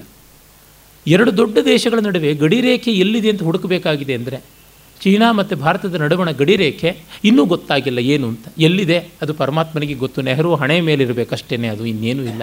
ನೆಹರುವಿನ ಹಣೆ ಬರಹ ಅಷ್ಟೇ ಭಾರತ ಚೈನಾದ ಗಡಿರೇಖೆ ಅಂತ ಅನಿಸುತ್ತದೆ. ಅದೇ ರೀತಿಯಾಗಿ ಎಂಬತ್ತು ಸಾವಿರ ಚದರ ಮೈಲಿಗಳಷ್ಟು ಜಾಗ ಅವರು ಲಪಟಾಯಿಸಿಕೊಂಡಿದ್ದು ಅಂತ ದಾಖಲೆಗಳ ಪ್ರಕಾರ. ಇನ್ನು ಎಷ್ಟು ಹೋಗಿದೆಯೋ ಗೊತ್ತಿಲ್ಲ. ಇದಕ್ಕೆಲ್ಲ ಕಾರಣ ಕ್ಷಾತ್ರದ ಹ್ರಾಸವೇ ಮತ್ತು ಯಾವುದೂ ಅಲ್ಲ. ಯಾವುದು ನಿಸರ್ಗ ಸಹಜವಾಗಿದೆ, ಅದನ್ನು ನಿರಾಕರಿಸೋದಕ್ಕೆ ಸಾಧ್ಯವೇ ಇಲ್ಲ ಅನ್ನೋದಕ್ಕೆ ಆಯುರ್ವೇದದ ಒಂದು ಸಣ್ಣ ದೃಷ್ಟಾಂತವನ್ನು ಕೊಡ್ತೀನಿ. ಚರಕ ಸಂಹಿತೆಯಲ್ಲಿ ಒಂದು ಆರೋಗ್ಯದ ಲಕ್ಷಣಗಳನ್ನು ಕುರಿತು ಹೇಳುವ ಸಂದರ್ಭದಲ್ಲಿ ಮೊದಲಿಗೇನೆ ಚರಕ ಹೇಳ್ತಾನೆ. ದೇಹ ದೇಹಕ್ಕೆ ಏನೇನು ಬೇಕು, ಎಂಥದ್ದು ಬೇಕು ಅಂತ ಹೇಳುವಾಗ ಒಂದು ಮಟ್ಟದ ಬ್ರಹ್ಮಚರ್ಯೆ ಅಂತ ಹೇಳಿಬಿಟ್ಟು. ಅಂದರೆ ಬ್ರಹ್ಮಚರ್ಯ ಅಂತ ಅನ್ನೋದಕ್ಕೆ ನಮ್ಮ ಪ್ರಾಚೀನ ಲಕ್ಷಣಕಾರರು ಅರ್ಥ ಮಾಡ್ತಾ ಇದ್ದಿದ್ದೇನೆಂದರೆ ಗೃಹಸ್ಥನಾದವನ ಬದುಕೆಲ್ಲ ಬ್ರಹ್ಮಚರ್ಯೆ, ಅವನ ಕಟ್ಟಿಕೊಂಡವಳಲ್ಲಿ ಅವನ ಪ್ರೀತಿ, ಪ್ರಣಯ ಇದ್ದಲ್ಲಿ ಅಷ್ಟೇ ಅಂತ. ಮದುವೆಯ ಚೌಕಟ್ಟಿನ ಒಳಗೆ ಬರುವಂಥ ಯಾವ ಮೈಥುನವು ಬ್ರಹ್ಮಚರ್ಯದ ಲಕ್ಷಣ ಅನ್ನುವಂಥದ್ದು ಸಾಮಾನ್ಯವಾಗಿ ಧರ್ಮಶಾಸ್ತ್ರಗಳಲ್ಲಿ ಬರುವಂಥದ್ದು.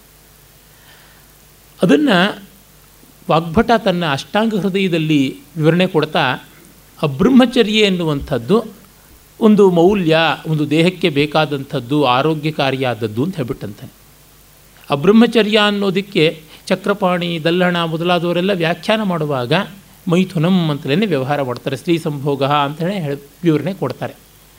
ಅಂದರೆ ದೇಹದ ಧರ್ಮಕ್ಕೆ ಯಾವುದು ಅನಿವಾರ್ಯವೋ ಅದು ಅಂಗೀಕಾರ್ಯವಾದದ್ದು ಅನ್ನೋದು ಋಷಿಗಳಾದಂಥವರೆಲ್ಲ ಒಪ್ಪಿಕೊಂಡಿರುವಂಥದ್ದು. ಮತ್ತು ಅವರು ಸಾಮಾನ್ಯ ಲೋಕವನ್ನೆಲ್ಲ ಗಮನಿಸಿ ಹೇಳಿರುವಂಥದ್ದು. ಇಷ್ಟು ಸ್ಪಷ್ಟವಾಗಿ ಕಾಮ ಅನ್ನುವ ಒಂದು ಮೌಲ್ಯದ ಬಗ್ಗೆನೇ ಹೇಳ್ತಾ ಇದ್ದಾರೆ. ವ್ಯವಾಯ ಗ್ರಾಮ್ಯ ಭೋಗ ಅನ್ನುವಂಥ ವಿವರಣೆಯನ್ನು ಕೊಡುವಾಗಲೇ ಆ ಮಾತನ್ನು ಹೇಳ್ತಾರೆ ಅಂತಂದರೆ ನಮ್ಮ ಶಾಸ್ತ್ರಕಾರರು, ನಮ್ಮ ಪರಂಪರೆ ಎಷ್ಟು ಅಬ್ಜೆಕ್ಟಿವ್ ಆಗಿ ಇದನ್ನೆಲ್ಲ ನೋಡಿದೆ ಅಂತ ಗೊತ್ತಾಗುತ್ತದೆ. ಹಾಗೆ ನಾವು ತಿಳಿಯದೆ ಕೇವಲ ಭ್ರಾಮಕವಾದ ಆದರ್ಶಗಳು ಅಂತನ್ನುವ ಹುಚ್ಚನ್ನು ಇಟ್ಟುಕೊಂಡ್ರೆ ನಾವು ನಾಶನ ಆದರೆ ಏನೂ ತೊಂದರೆ ಇಲ್ಲ. ನಮ್ಮನ್ನು ನಂಬಿಕೊಂಡಂಥ ದೊಡ್ಡ ಜನಾಂಗ ನಮ್ಮನ್ನು ನಂಬಿಕೊಳ್ಳೋದಲ್ಲ. ನಮ್ಮನ್ನು ಅನಿವಾರ್ಯವಾಗಿ ನಂಬಿಕೊಳ್ಳುವಂಥ ದುಸ್ಥಿತಿಯನ್ನು ಅವರಿಗೆ ಒದಗಿಸಿ ತನ್ಮೂಲಕವಾಗಿ ಅವ್ರನ್ನ ಬೆನ್ನಿಗೆ ಹಾಕ್ಕೊಂಡು ಹೋಗುವಂಥದ್ದು ಈ ಎಲೆಕ್ಷನ್ಗಳಲ್ಲಿ ಇನ್ನೇನು? ಇಪ್ಪತ್ತು ಪರ್ಸೆಂಟ್ ವೋಟ್ ಬಂದವನು ಜನಪ್ರತಿನಿಧಿ ಆಗ್ತಾನೆ. ಅವನು ಹೋಗ್ಬಿಟ್ಟು ಪಾರ್ಲಿಮೆಂಟ್ನಲ್ಲಿಯೋ ಅಥವಾ ವಿಧಾನ ಪರಿಷತ್ತಿನಲ್ಲಿಯೋ ವಿಧಾನಸಭೆಯಲ್ಲಿಯೋ ಕೂತ್ಕೊಂಡು ಪಾಲಿಸಿ ಮೇಕರ್ ಅಂತ ಆಗ್ತಾನೆ. ನಾವೆಲ್ಲರೂ ಏನು ವೋಟ್ ಹಾಕಿಲ್ವಲ್ಲ? ಉದಾಹರಣೆಗೆ ನಾನು ಯಾವುದೋ ಒಂದು ಪಕ್ಷಕ್ಕೆ ವೋಟ್ ಹಾಕಿದ್ದೀನಿ. ಆ ವ್ಯಕ್ತಿ ಬರಲಿಲ್ಲ, ಗೆಲ್ಲಲಿಲ್ಲ. ಇನ್ಯಾವನೋ ಒಬ್ಬ ಇಪ್ಪತ್ತು, ಮೂವತ್ತು ಓಟ್ಗಳ ಅಂತರದಿಂದ ಗೆದ್ದ ಅಂತಂದರೆ ಒಂದು ದೊಡ್ಡ ಸಮೂಹಕ್ಕೆ ಅವನು ಬೇಕಾಗಿರಲಿಲ್ಲ. ಅವನು ಮಾಡಿದ ಪಾಲಿಸಿ ನಮ್ಮ ಹೊಣೆಗಾರಿಕೆದು ಅಲ್ಲ. ನಮಗೆ ಬೇಡವಾದದ್ದನ್ನು ಅವನು ಮಾಡ್ದ. ಮೆಜಾರಿಟಿ ರೂಲ್ ಅನ್ನೋದ್ರೊಳಗೆ ಎಷ್ಟು ಮಾತ್ರದ ಮೆಜಾರಿಟಿ ಈ ಥರ ಎಲ್ಲ ಕಂಡಾಗ taken for granted taken for ransom ಅಂತ ಎಲ್ಲವನ್ನು ತೆಗೆದುಕೊಂಡು ನಿರ್ಣಯಗಳನ್ನು ಮಾಡೋದು, ಸೈನ್ಯ ಬೇಕಾಗಿಲ್ಲ, ಮತ್ತೊಂದು ಬೇಕಾಗಿಲ್ಲ, ಮಗದೊಂದು ಬೇಕಾಗಿಲ್ಲ ಅಂತ ಹೋಗುವಂಥದ್ದು ಎಷ್ಟು ಅನರ್ಥಕಾರಿ ಅಂತ ಗೊತ್ತಾಗುತ್ತದೆ. ಇಲ್ಲೆಲ್ಲ ಪ್ರಕೃತಿಯನ್ನು ಗಮನಿಸದೆ ಮಾಡುವ ದೊಡ್ಡ ಅನರ್ಥ, ಭ್ರಾಮಕ ಆದರ್ಶ, ಅದು ಆದರ್ಶ ಅಲ್ಲ, ಅದನ್ನು ಹುಚ್ಚು ಅಂತ ಕರೀಬೇಕಷ್ಟೆ. ಭಗವದ್ಗೀತೆಯಲ್ಲಿ ಕೃಷ್ಣ ನೀನು ಯುದ್ಧ ಮಾಡದೇ ಇದ್ದರೆ ಪ್ರಕೃತಿ ಸ್ವಾಮ್ ನಿಯೋಕ್ಷತಿ ನಿನ್ನ ದೇಹ ಮನಸ್ಸಿನ ಪ್ರಕೃತಿಯೇ ಕಡೆಗೆ ನಿನ್ನನ್ನು ಯುದ್ಧ ಮಾಡುವಂತೆ ಪ್ರೇರಿಸುತ್ತದೆ ಅಂತಂದುದು ಈ ಅರ್ಥದಲ್ಲಿ ಬಹಳ ನಿಜವಾದದ್ದು ಅಂತ ಅನಿಸುತ್ತದೆ. ಈ ದೃಷ್ಟಿಯಿಂದ ಕಂಡಾಗ ಕ್ಷಾತ್ರ ಅನ್ನೋದು ಪ್ರಕೃತಿನಿಷ್ಠವೂ ಆಗಿದೆ ಮತ್ತು ಅದನ್ನು ಹೇಗೆ ಅನ್ವಯಿಸಿಕೊಳ್ಳಬೇಕು ಅನ್ನುವಾಗ ಅದು ಸಂಸ್ಕೃತಿ ನಿಷ್ಠವೂ ಆಗುತ್ತದೆ.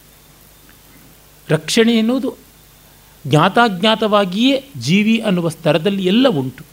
ಒಂದು ಮರಕ್ಕಿದೆ ರಕ್ಷಣೆ, ಒಂದು ಮೀನಿಗಿದೆ ರಕ್ಷಣೆ, ಒಂದು ಹಾವಿಗಿದೆ, ಒಂದು ಚೇಳಿಗಿದೆ, ಒಂದು ಹಸುವಿಗಿದೆ, ಒಂದು ಜಿಂಕೆಗಿದೆ, ಒಂದು ಮೊಲಕ್ಕಿದೆ, ಒಂದು ಆಮೆಗಿದೆ, ಈ ಥರ ಸಕಲ ಪ್ರಾಣಿಗಳಿಗೂ ಕೂಡ ತಮ್ಮದಾದ ರಕ್ಷಣೆ ಇದೆ ಅಂತಂದರೆ ಅದು ಅನನ್ಯವಾದದ್ದು. ಯಾಕೆ? ಮೂಲಭೂತವಾದ ಜೀವ ಪ್ರವೃತ್ತಿಯಲ್ಲಿ ಆಹಾರ, ನಿದ್ರಾ ಭಯಮೈಥುನಾನಿ ಅಂತ ಹೇಳಿದ್ದಾರೆ ಈ ಭಯ ಅನ್ನುವಂಥದ್ದು ಒಂದು ಮೂಲಭೂತವಾದ ಪ್ರಯ, ಪ್ರವೃತ್ತಿ. ಆ ಭಯದಿಂದ ರಕ್ಷಣೆ, ಭಯಾದ ರಕ್ಷಣ ಅಂತ ಏನಿದೆ, ಅಲ್ಲಿ ಬಂದು ಆ ಭಯವನ್ನು ಕೊಡಬೇಕಾದದ್ದು ಕ್ಷತ್ರಿಯನ ಮುಖ್ಯ ಲಕ್ಷಣ ಅಂತ. ಹೀಗೆ ನಾವು ಮೊತ್ತ ಮೊದಲಿಗೆ ವಿಷಯ ನಿರ್ದೇಶನ ಮಾಡಿಕೊಳ್ಳುವಾಗಲೇ ಕ್ಷಾತ್ರದ ಅನಿವಾರ್ಯತೆಯನ್ನು ಸಾಬೀತು ಮಾಡಬೇಕಾದ ಸ್ಥಿತಿ ಇದೆ. ಇನ್ನು ನಾವು ಆ ಮತ್ತೆಲ್ಲ ವಿವರಗಳನ್ನು ನೋಡ್ತಾ ಬರೋಣ. ಮೊದಲಿಗೆ ವೇದಗಳಲ್ಲಿಯೇ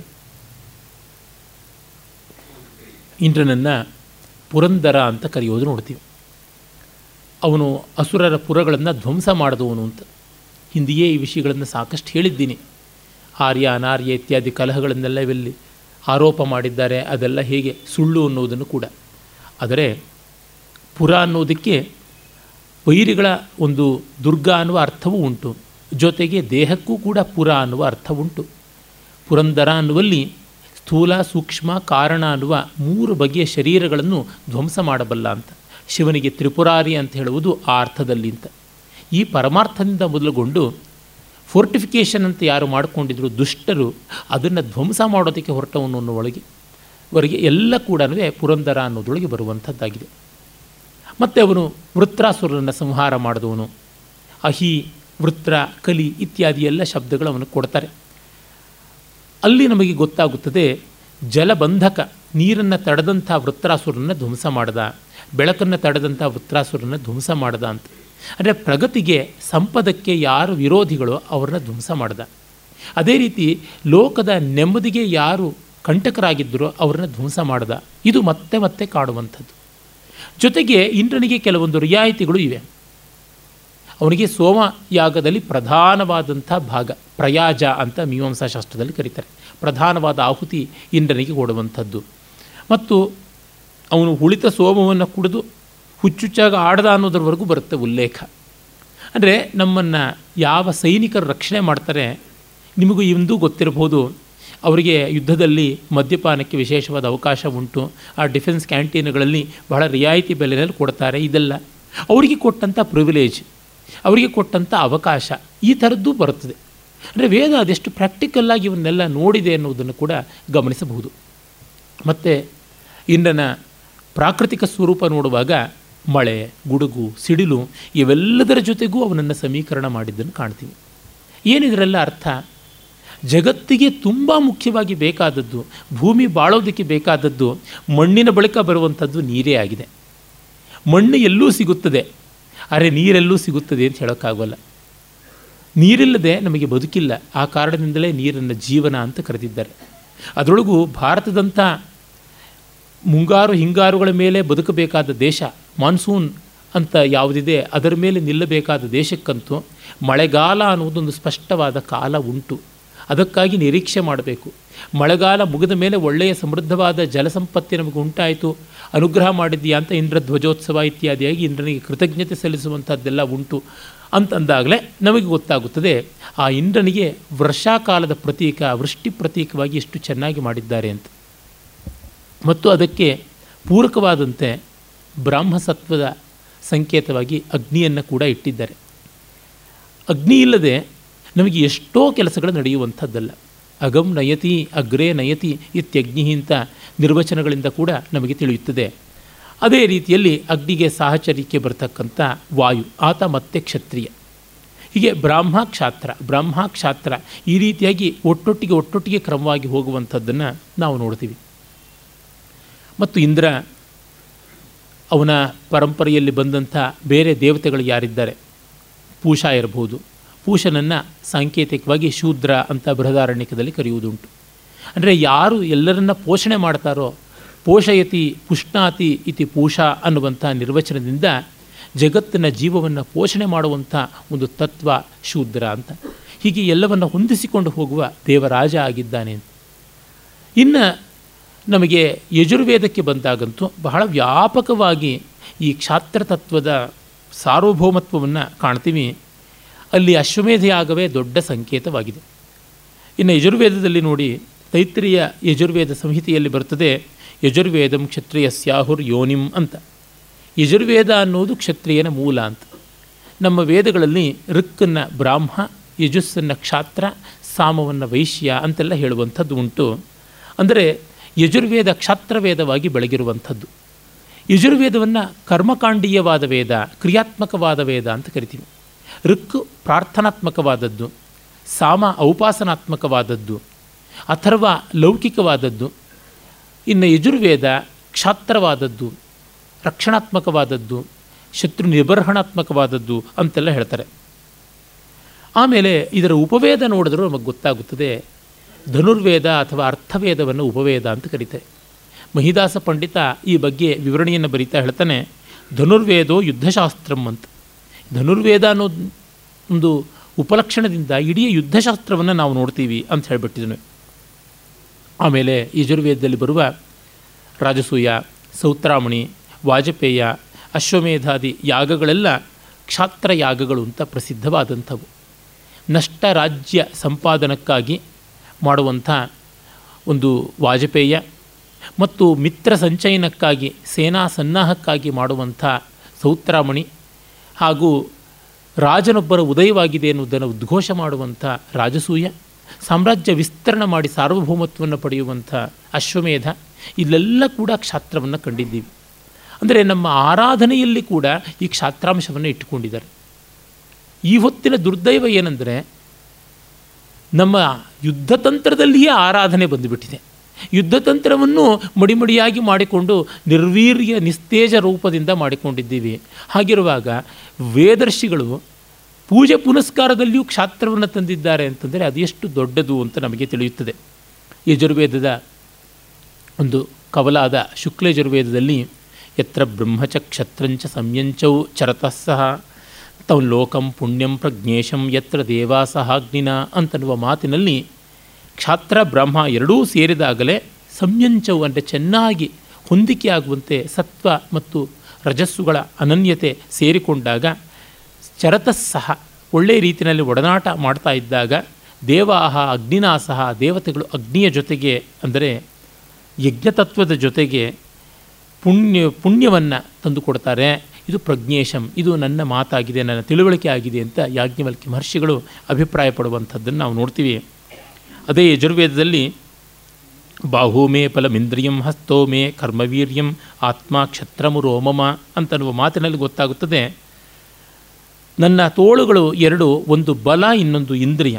ನನ್ನ ಕೈ ಅನ್ನುವಂಥದ್ದು ಒಂದು ಕರ್ಮ, ಇನ್ನೊಂದು ವೀರ್ಯ ಅಂತ. ಅಂದರೆ ತೋಳಿನಲ್ಲಿ ಒಂದರೊಳಗೆ ಬಲ, ಬಲವೇ ಒಂದು ತೋಳು, ಮತ್ತು ಇಂದ್ರಿಯ ಪಾಠವವೇ ಇನ್ನೊಂದು ತೋಳು, ಮತ್ತು ಅಂಗೈಗಳಲ್ಲಿ ಒಂದು ಕೆಲಸ ಮಾಡುವುದಕ್ಕಾಗಿರೋದು ಇನ್ನೊಂದು ವೀರ್ಯವನ್ನು, ಪರಾಕ್ರಮವನ್ನು ತೋರೋದಕ್ಕಿರುವಂಥದ್ದು, ಇನ್ನು ಆತ್ಮ ಕ್ಷಾತ್ರಮು ರೋಮಮ, ನನ್ನ ಎದೆಯೇ ಕ್ಷಾತ್ರವಾಗಿ ನನ್ನ ಜೀವ ಜೀವಾಳವೇ ಕ್ಷತ್ರಿಯವಾಗಿ ತೋರ್ತಾ ಇದೆ ಅನ್ನುವ ಮಾತು ಬರ್ತದೆ.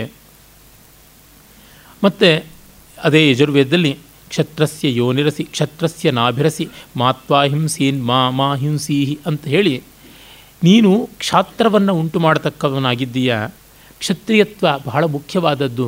ಆದರೆ ನೀನು ಯಾರನ್ನು ಹಿಂಸೆ ಮಾಡಬೇಕಾಗಿಲ್ಲ ಅಂತ. ಹಿಂಸೆಯನ್ನು ವೈಭವಕರಣ ಮಾಡೋದಕ್ಕಾಗಿ ಕ್ಷಾತ್ರ ಬರಲಿಲ್ಲ. ಹಿಂಸೆಯನ್ನು ದಮನ ಮಾಡೋದಕ್ಕಾಗಿ ಬಂದದ್ದು ಅಂತ ಗೊತ್ತಾಗುತ್ತದೆ. ಆಮೇಲೆ ನಾವು ಅದೇ ಯಜುರ್ವೇದದಲ್ಲಿ ಇಂದ್ರನನ್ನು ಮೊದಲಿಗೆ ಋಗ್ವೇದದಲ್ಲಿ ಕಂಡ ಕ್ಷಾತ್ರ ಸಂಕೇತವಾಗಿ ಸಂಕ್ರಂದನೇನ ಅನಿಮಿಷೇಣ ಜಿಷ್ಣುನಾ ಯತ್ಕಾರೇಣ ಜುಶ್ಚವನೇನ ಧೃಷ್ಟುನ ತದಿಂದ್ರಿಯೇಣ ಜಯತ ತತ್ಸಹದ್ವಂ ಯುಧೋ ನರ ಇಶು ಹಸ್ತೇನ ವೃಷ್ಣ ಅಂತ ಹೇಳಿ ಯೋಧರನ್ನು ಉಜ್ಜೀವನ ಮಾಡುವಂಥದ್ದಾಗುತ್ತದೆ.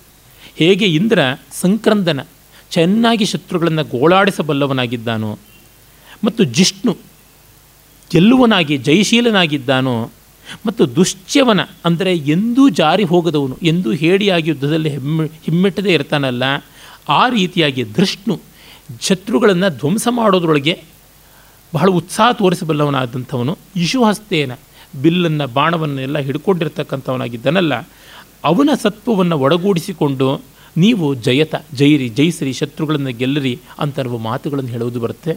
ಆ ವಿರೋಚಿತವಾದ ರೀತಿ ಬರುತ್ತದೆ ಹಾಗೆ ರುದ್ರಾಧ್ಯಾಯದಲ್ಲಂತೂ ನಾವು ಅನೇಕ ರುದ್ರ ನಾಮಧೇಯಗಳು ಈ ಕ್ಷಾತ್ರ ಸಂಬಂಧಿಯಾಗಿ ಕಾಣಸಿಗುತ್ತವೆ. ರುದ್ರನೇ ಕ್ಷತ್ರಿಯೋತ್ತಮನಾಗಿ ಕಾಣಿಸ್ತಾನೆ. ಸಕಲ ಶಸ್ತ್ರಾಸ್ತ್ರಗಳಿಗೆ ಅಧಿದೇವತೆ ರುದ್ರ ಅನ್ನೋದು ಗೊತ್ತೇ ಇದೆ. ದ್ವಾದಶಾದಿತ್ಯರು ಹೇಗೆ ಬೆಳಕಿಗೆ ಆಕರವೋ ಏಕಾದಶ ರುದ್ರರು ಶೌರ್ಯಕ್ಕೆ ಆಕರ. ಮರುದ್ಗಣಗಳು ನಲವತ್ತೊಂಬತ್ತು ಜನ ಏಳು ಏಳಿ ನಲವತ್ತೊಂಬತ್ತು ಅವರು ರುದ್ರಗಣಾಧೀನರಾಗಿಯೇ ಬರ್ತಾರೆ. ಆ ಮರುತರಲ್ಲಿ ಕೂಡ ಇದೇ ತತ್ವ ಉಂಟು ಅನ್ನುವುದು ಗೊತ್ತಾಗುತ್ತದೆ. ಅಲ್ಲಿ ನೋಡಿ ನಮ ಸೇನಾಭ್ಯ ಸೇನಾನಿಭ್ಯಶ್ಚ ಓ ನಮಃ. ನಮೋ ಹಿರಣ್ಯಬಾಹವೇ ಸೇನಾನ್ಯೇದಿಶಾಂಚಪತಯೇ ನಮಃ. ಇಲ್ಲಿ ಕೂಡ ಕಾಣಿಸುತ್ತದೆ, ಅಶ್ವಪತಿಭ್ಯಶ್ಚ ಓ ನಮಃ, ನಮೋ ರಥಿಭ್ಯ ಅರಥೇಭ್ಯಶ್ಚ ಓ ನಮಃ.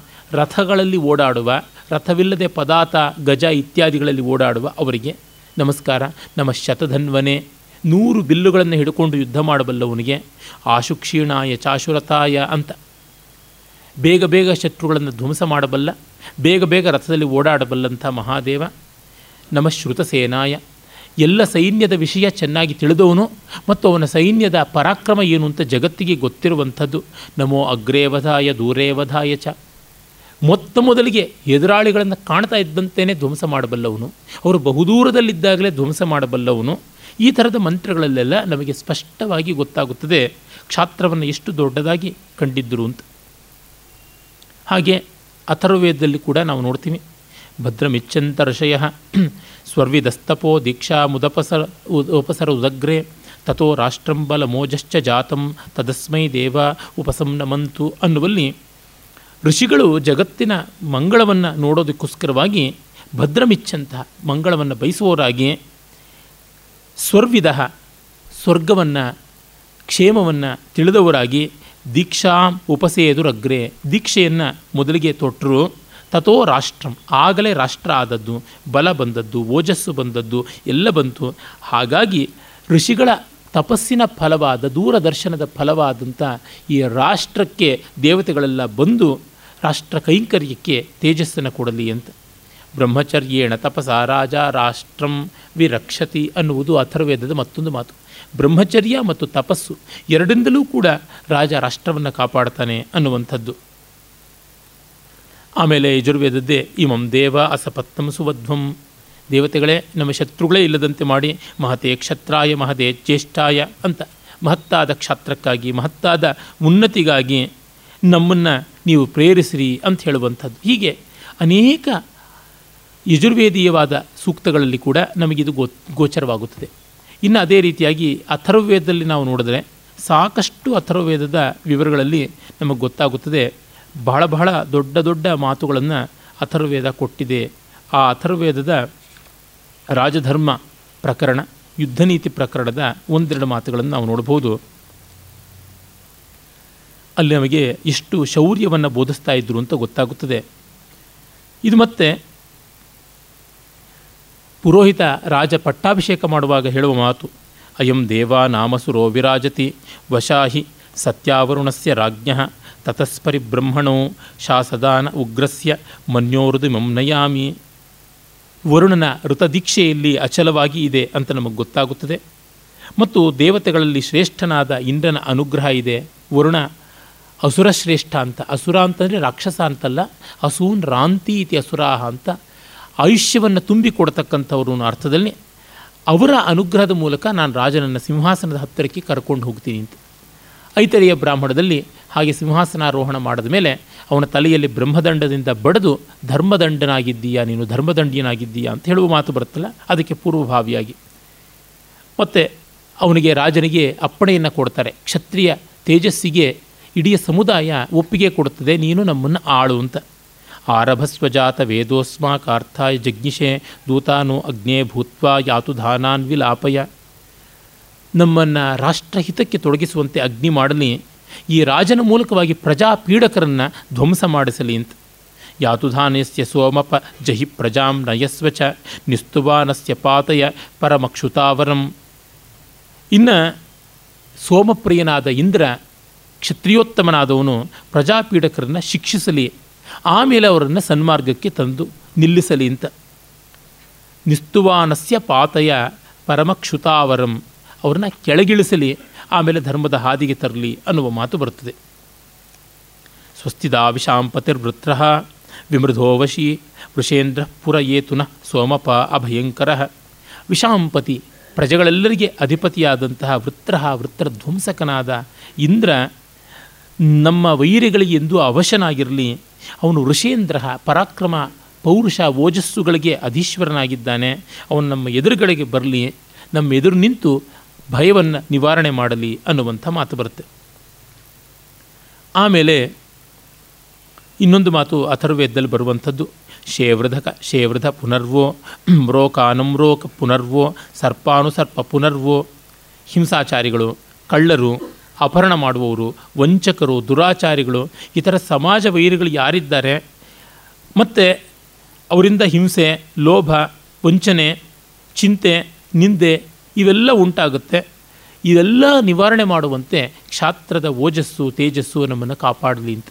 ಹಾಗೆ ಅಥರ್ವೇದದಲ್ಲಿ ದುಂದುಭಿ ಸೂಕ್ತ ಅನ್ನುವಂಥ ಒಂದು ವಿಶೇಷವಾದ ಸೂಕ್ತವೇ ಉಂಟು. ಆ ಸೂಕ್ತದಲ್ಲಿ ಯುದ್ಧದ ಬೇರಿ ನಗಾರಿ ಯಾವುದಿದೆ, ಅದನ್ನು ಕುರಿತು ಪ್ರಶಂಸೆ ಮಾಡುವಂಥದ್ದಾಗಿದೆ. ಆ ದುಂದುಭಿ ಸೂಕ್ತದ ಕೆಲವೊಂದು ಮಾತುಗಳಿಂದಲೇ ನಮಗೆ ಗೋಚ, ಗೋಚರವಾಗುತ್ತದೆ. ಎಷ್ಟು ದೊಡ್ಡ ರೀತಿಯಲ್ಲಿ ಕ್ಷಾತ್ರ ಪೌರುಷವನ್ನು ನಮ್ಮ ಜನ ತುಂಬಿಕೊಟ್ಟಿದ್ದರು ಅಂತ.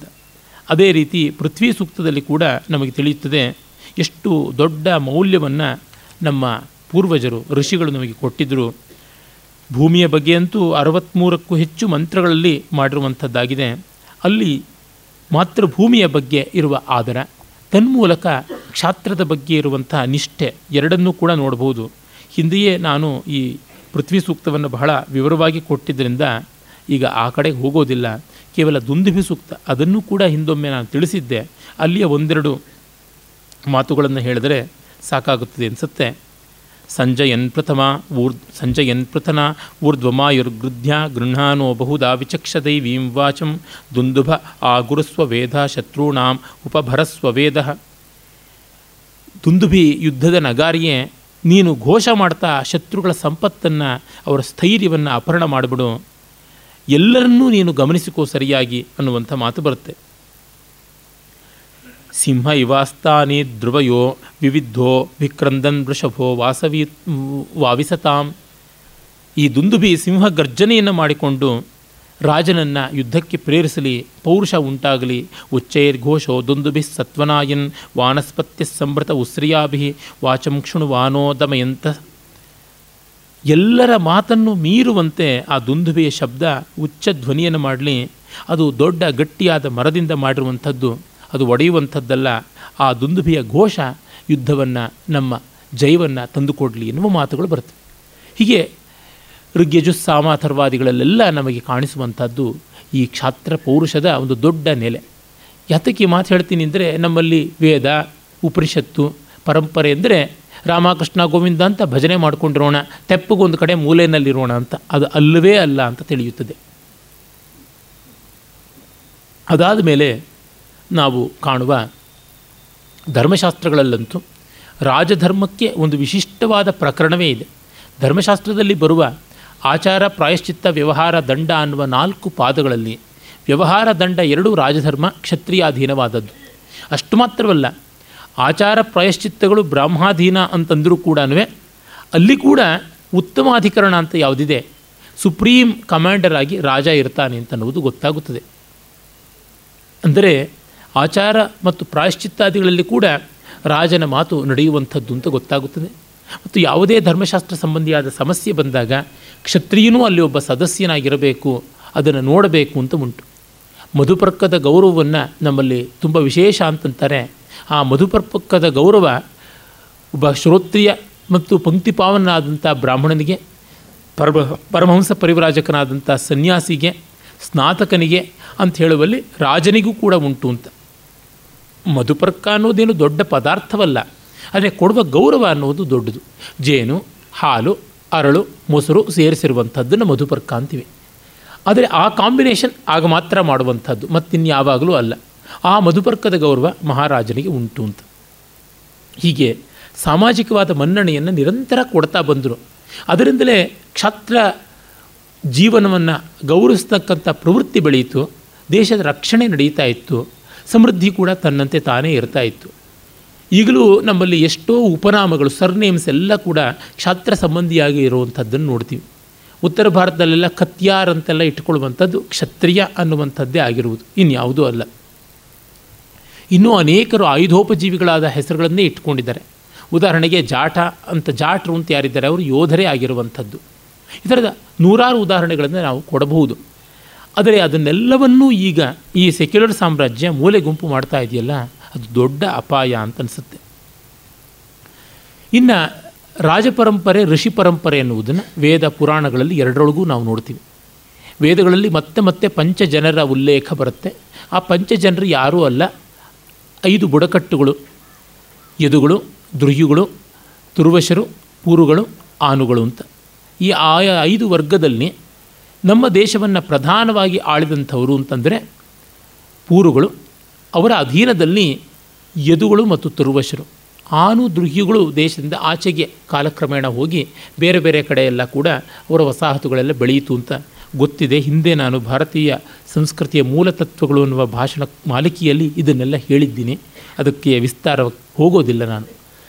ತಾತ್ಪರ್ಯತಃ ನೋಡಿದರೆ ಆ ಐದು ಬುಡಕಟ್ಟು ಜನಾಂಗ ಕೂಡ ಐದು ವಂಶಗಳ ರೀತಿಯಲ್ಲಿ ಬೆಳಕೊಂಡು ಬಂದದ್ದು ಅಂತ ಗೊತ್ತಾಗುತ್ತದೆ. ಮುಖ್ಯವಾಗಿ ಅಲ್ಲಿ ಕಾಣಿಸುವುದು ಎರಡು, ಸೂರ್ಯ ಮತ್ತು ಚಂದ್ರ ಅಂತ. ಯಾವುದು ನೋಡಿದ್ರೂ ಆ ಸೂರ್ಯ, ಚಂದ್ರ ವಂಶಗಳಿಗೆ ಸಂಬಂಧಪಟ್ಟದ್ದಾಗುತ್ತದೆ. ಚಂದ್ರವಂಶದ ಒಂದು ಕವಲೆ ಯದುವಂಶ ಅದರ ಇನ್ನೊಂದು ಕವಲಾಗಿಯೇ ನಾವು ಭರತವಂಶ ಅಂತ ಕುರುವಂಶ ಅಂತ ಕರೆಯುವುದಾಗಿದೆ. ಸೂರ್ಯವಂಶ ಅಂತೂ ಪ್ರಸಿದ್ಧವಾದದ್ದೇನೆ.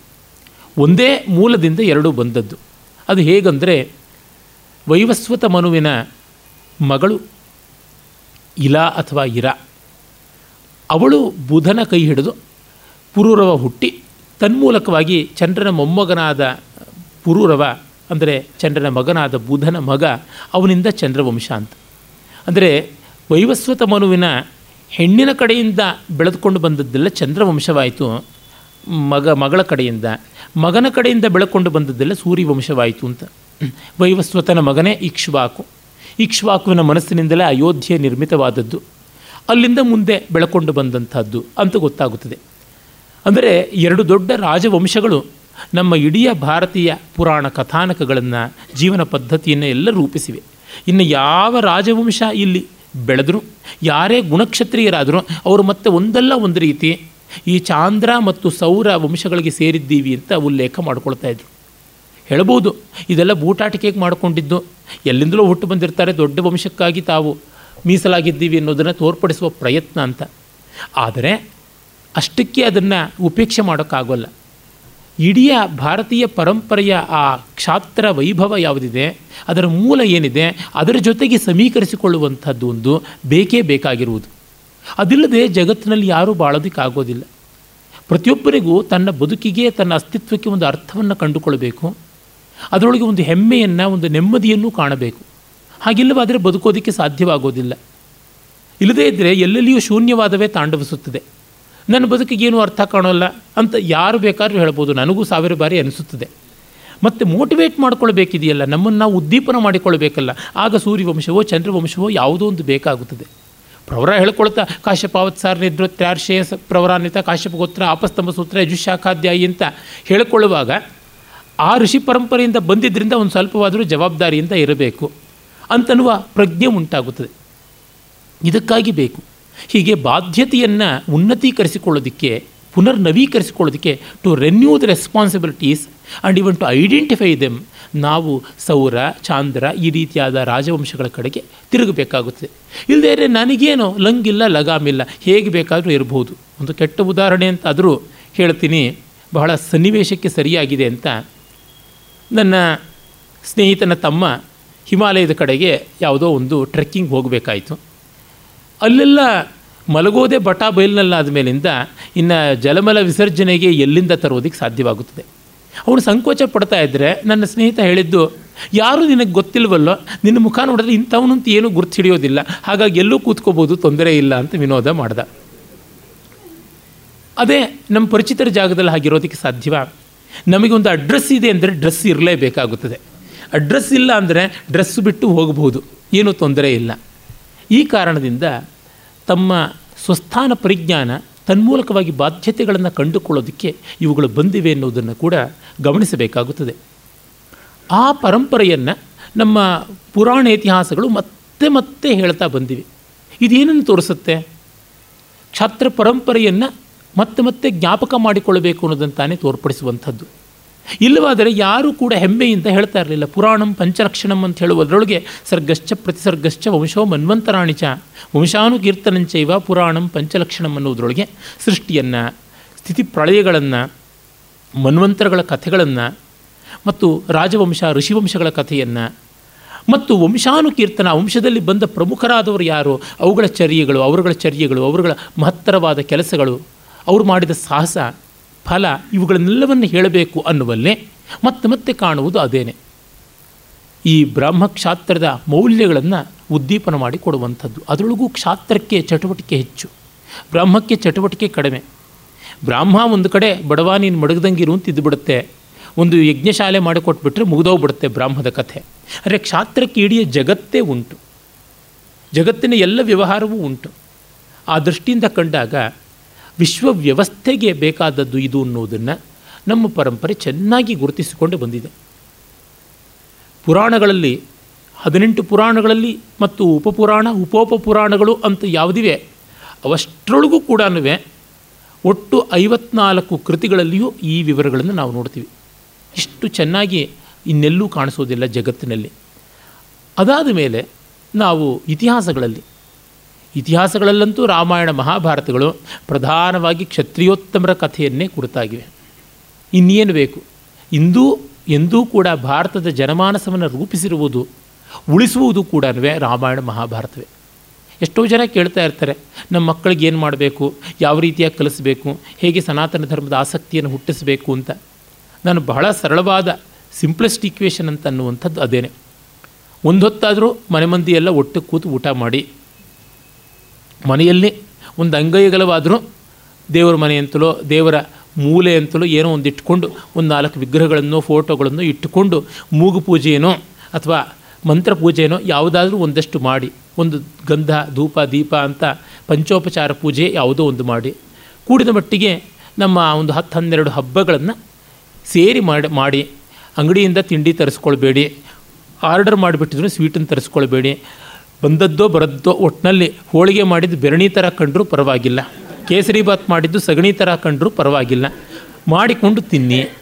ಅದಕ್ಕೆ ಸಹಾಯಕವಾಗಿ ಎಲ್ಲರನ್ನ ಒದಗಿಸಿಕೊಳ್ಳಿ. ರಾಮಾಯಣ ಮಹಾಭಾರತದ ಕಥೆಗಳನ್ನು ಚೆನ್ನಾಗಿ ಅರೆದು ಕೂಡಿಸಿ ಮಕ್ಕಳಿಗೆ. ಸರಿಯಾದ ರೀತಿಯಲ್ಲಿ ಅವುಗಳನ್ನು ಮಾಡಿ. ಇಷ್ಟು ಮಾಡಿದ ಮೇಲೆ ಮಿಕ್ಕಿದ್ದೆಲ್ಲ ಇಷ್ಟು ಮಾಡಬಹುದು. ಬೋನಸ್ ಅಂತ ಹೇಳಿಬಿಟ್ಟಿದ್ನು. ಇದು ರಾಮಾಯಣ ಮಹಾಭಾರತಗಳು ನಮಗೆ ತಂದುಕೊಟ್ಟದ್ದು ಮತ್ತು ಎರಡರೊಳಗೂ ಕಾಣಿಸುವುದು ವಿಶೇಷವಾಗಿ ದುಷ್ಟ ದಮನ ಮತ್ತು ಶಿಷ್ಟ ರಕ್ಷಣವೇ. ರಾಮಾಯಣ ಮಹಾಭಾರತಗಳ ಅಂಗಿರಸಗಳು ಯಾವುವು ಅನ್ನುವ ಪ್ರಶ್ನೆಯನ್ನು ಆನಂದವರ್ಧನ ಹಾಕಿಕೊಂಡು ರಾಮಾಯಣದ ಅಂಗಿರಸ ಕರುಣ, ಮಹಾಭಾರತದ ಅಂಗಿರಸ ಶಾಂತ ಅಂತ ಹೇಳಿದ್ದಾರೆ. ಆನಂದವರ್ಧನನ ಬಗ್ಗೆ ನನಗೆ ತುಂಬ ಗೌರವ ಉಂಟು. ಪರಮಾಚಾರ್ಯರುಗಳ ಸ್ಥಾನದಲ್ಲಿ ನಿಲ್ತಾನೆ ಆತ. ಆದರೂ ಇಲ್ಲಿ ಧರ್ಮವೀರ ಅನ್ನುವಂಥ ರಸ ಕಾಣಸಿಗುವಂಥದ್ದು ಅಂತ ಇನ್ನೊಂದು ಪಕ್ಷವನ್ನು ಹೇಳಿದ್ರೆ ತಪ್ಪಾಗಲಾರದು. ಜಿ ವಿ ಸುಬ್ರಹ್ಮಣ್ಯಂ ಅಂತ ತೆಲುಗಿನ ದೊಡ್ಡ ವಿದ್ವಾಂಸರು, ಅವರು ರಸಾನಾಂ ರಸಃ ಅಂತ ವೀರರಸವನ್ನು ಎತ್ತಿ ಹಿಡಿತಾರೆ ಅಲ್ಲಿ ರಾಮಾಯಣ ಮಹಾಭಾರತಗಳಲ್ಲಿ ಎದ್ದು ಕಾಣಿಸುವಂಥದ್ದು ಧರ್ಮವೀರ ಅಂತಂತಾರೆ. ಬಹಳ ಯುಕ್ತವಾದದ್ದು ಅನಿಸುತ್ತದೆ. ನಾಟ್ಯಶಾಸ್ತ್ರದ ವ್ಯಾಖ್ಯಾನವನ್ನು ಬರೀತಾ ಅಭಿನವಗುಪ್ತ ಅಭಿನವ ಭಾರತಿಯಲ್ಲಿ ಆರನೇ ಅಧ್ಯಾಯವಾದ ರಸಾಧ್ಯಾಯದ ವಿವರಣೆ ಕೊಡ್ತಾ, ರಸಗಳಲ್ಲಿ ಪುರುಷಾರ್ಥಗಳನ್ನು ಸಮೀಕರಿಸಿ ತೋರ್ಪಡಿಸ್ತಾನೆ. ಯಾಕೆಂದರೆ ನಮ್ಮ ಪರಂಪರೆ ನಿಂತಿರುವುದೇ ಪುರುಷಾರ್ಥಗಳ ಮೇಲೆ. ಇನ್ನು ಜಗತ್ತಿನ ಎಲ್ಲಿಯೂ ಕೂಡ ಅದನ್ನು ಇಷ್ಟು ಪ್ರಕಟವಾಗಿ ಹೇಳಿಲ್ಲ. ಅರೆ ವಿಶ್ವ ವ್ಯವಸ್ಥೆ ಇರುವುದೇ ಪುರುಷಾರ್ಥಗಳಲ್ಲಿ. ತ್ರಿವರ್ಗಕ್ಕೂ ಮುಖ್ಯವಾಗಿ ಬೇಕಾದದ್ದು ಕ್ಷಾತ್ರ ಅಂತ ಗೊತ್ತಾಗುತ್ತದೆ. ಧರ್ಮ ಅನ್ನುವುದು ಒಂದು ವ್ಯವಸ್ಥೆ. ಅದು ನಿಲ್ಲಬೇಕು ಅಂದರೆ ಒಬ್ಬ ದಂಡಧಾರಿ ಬೇಕು. ಆ ಧರ್ಮದ ಮೂಲಕವಾಗಿ ಅರ್ಥಕಾಮಗಳಿಗೆ ಒಂದು ನೆಲೆ ಬರುತ್ತದೆ, ಬೆಲೆ ಬರುತ್ತದೆ. ಇಲ್ಲದೇ ಇದ್ದರೆ ಅರ್ಥಕಾಮಗಳು ಪರಸ್ಪರ ಒಂದನ್ನು ಇನ್ನೊಂದು ತಿಂದು ಹಾಕಿಬಿಡುತ್ತದೆ ಅರ್ಥವ್ಯವಸ್ಥೆ ಕಾಮವನ್ನು ಧ್ವಂಸ ಮಾಡುತ್ತೆ ಕಾಮ ವ್ಯವಸ್ಥೆ ಅರ್ಥವನ್ನು ಧ್ವಂಸ ಮಾಡುತ್ತದೆ.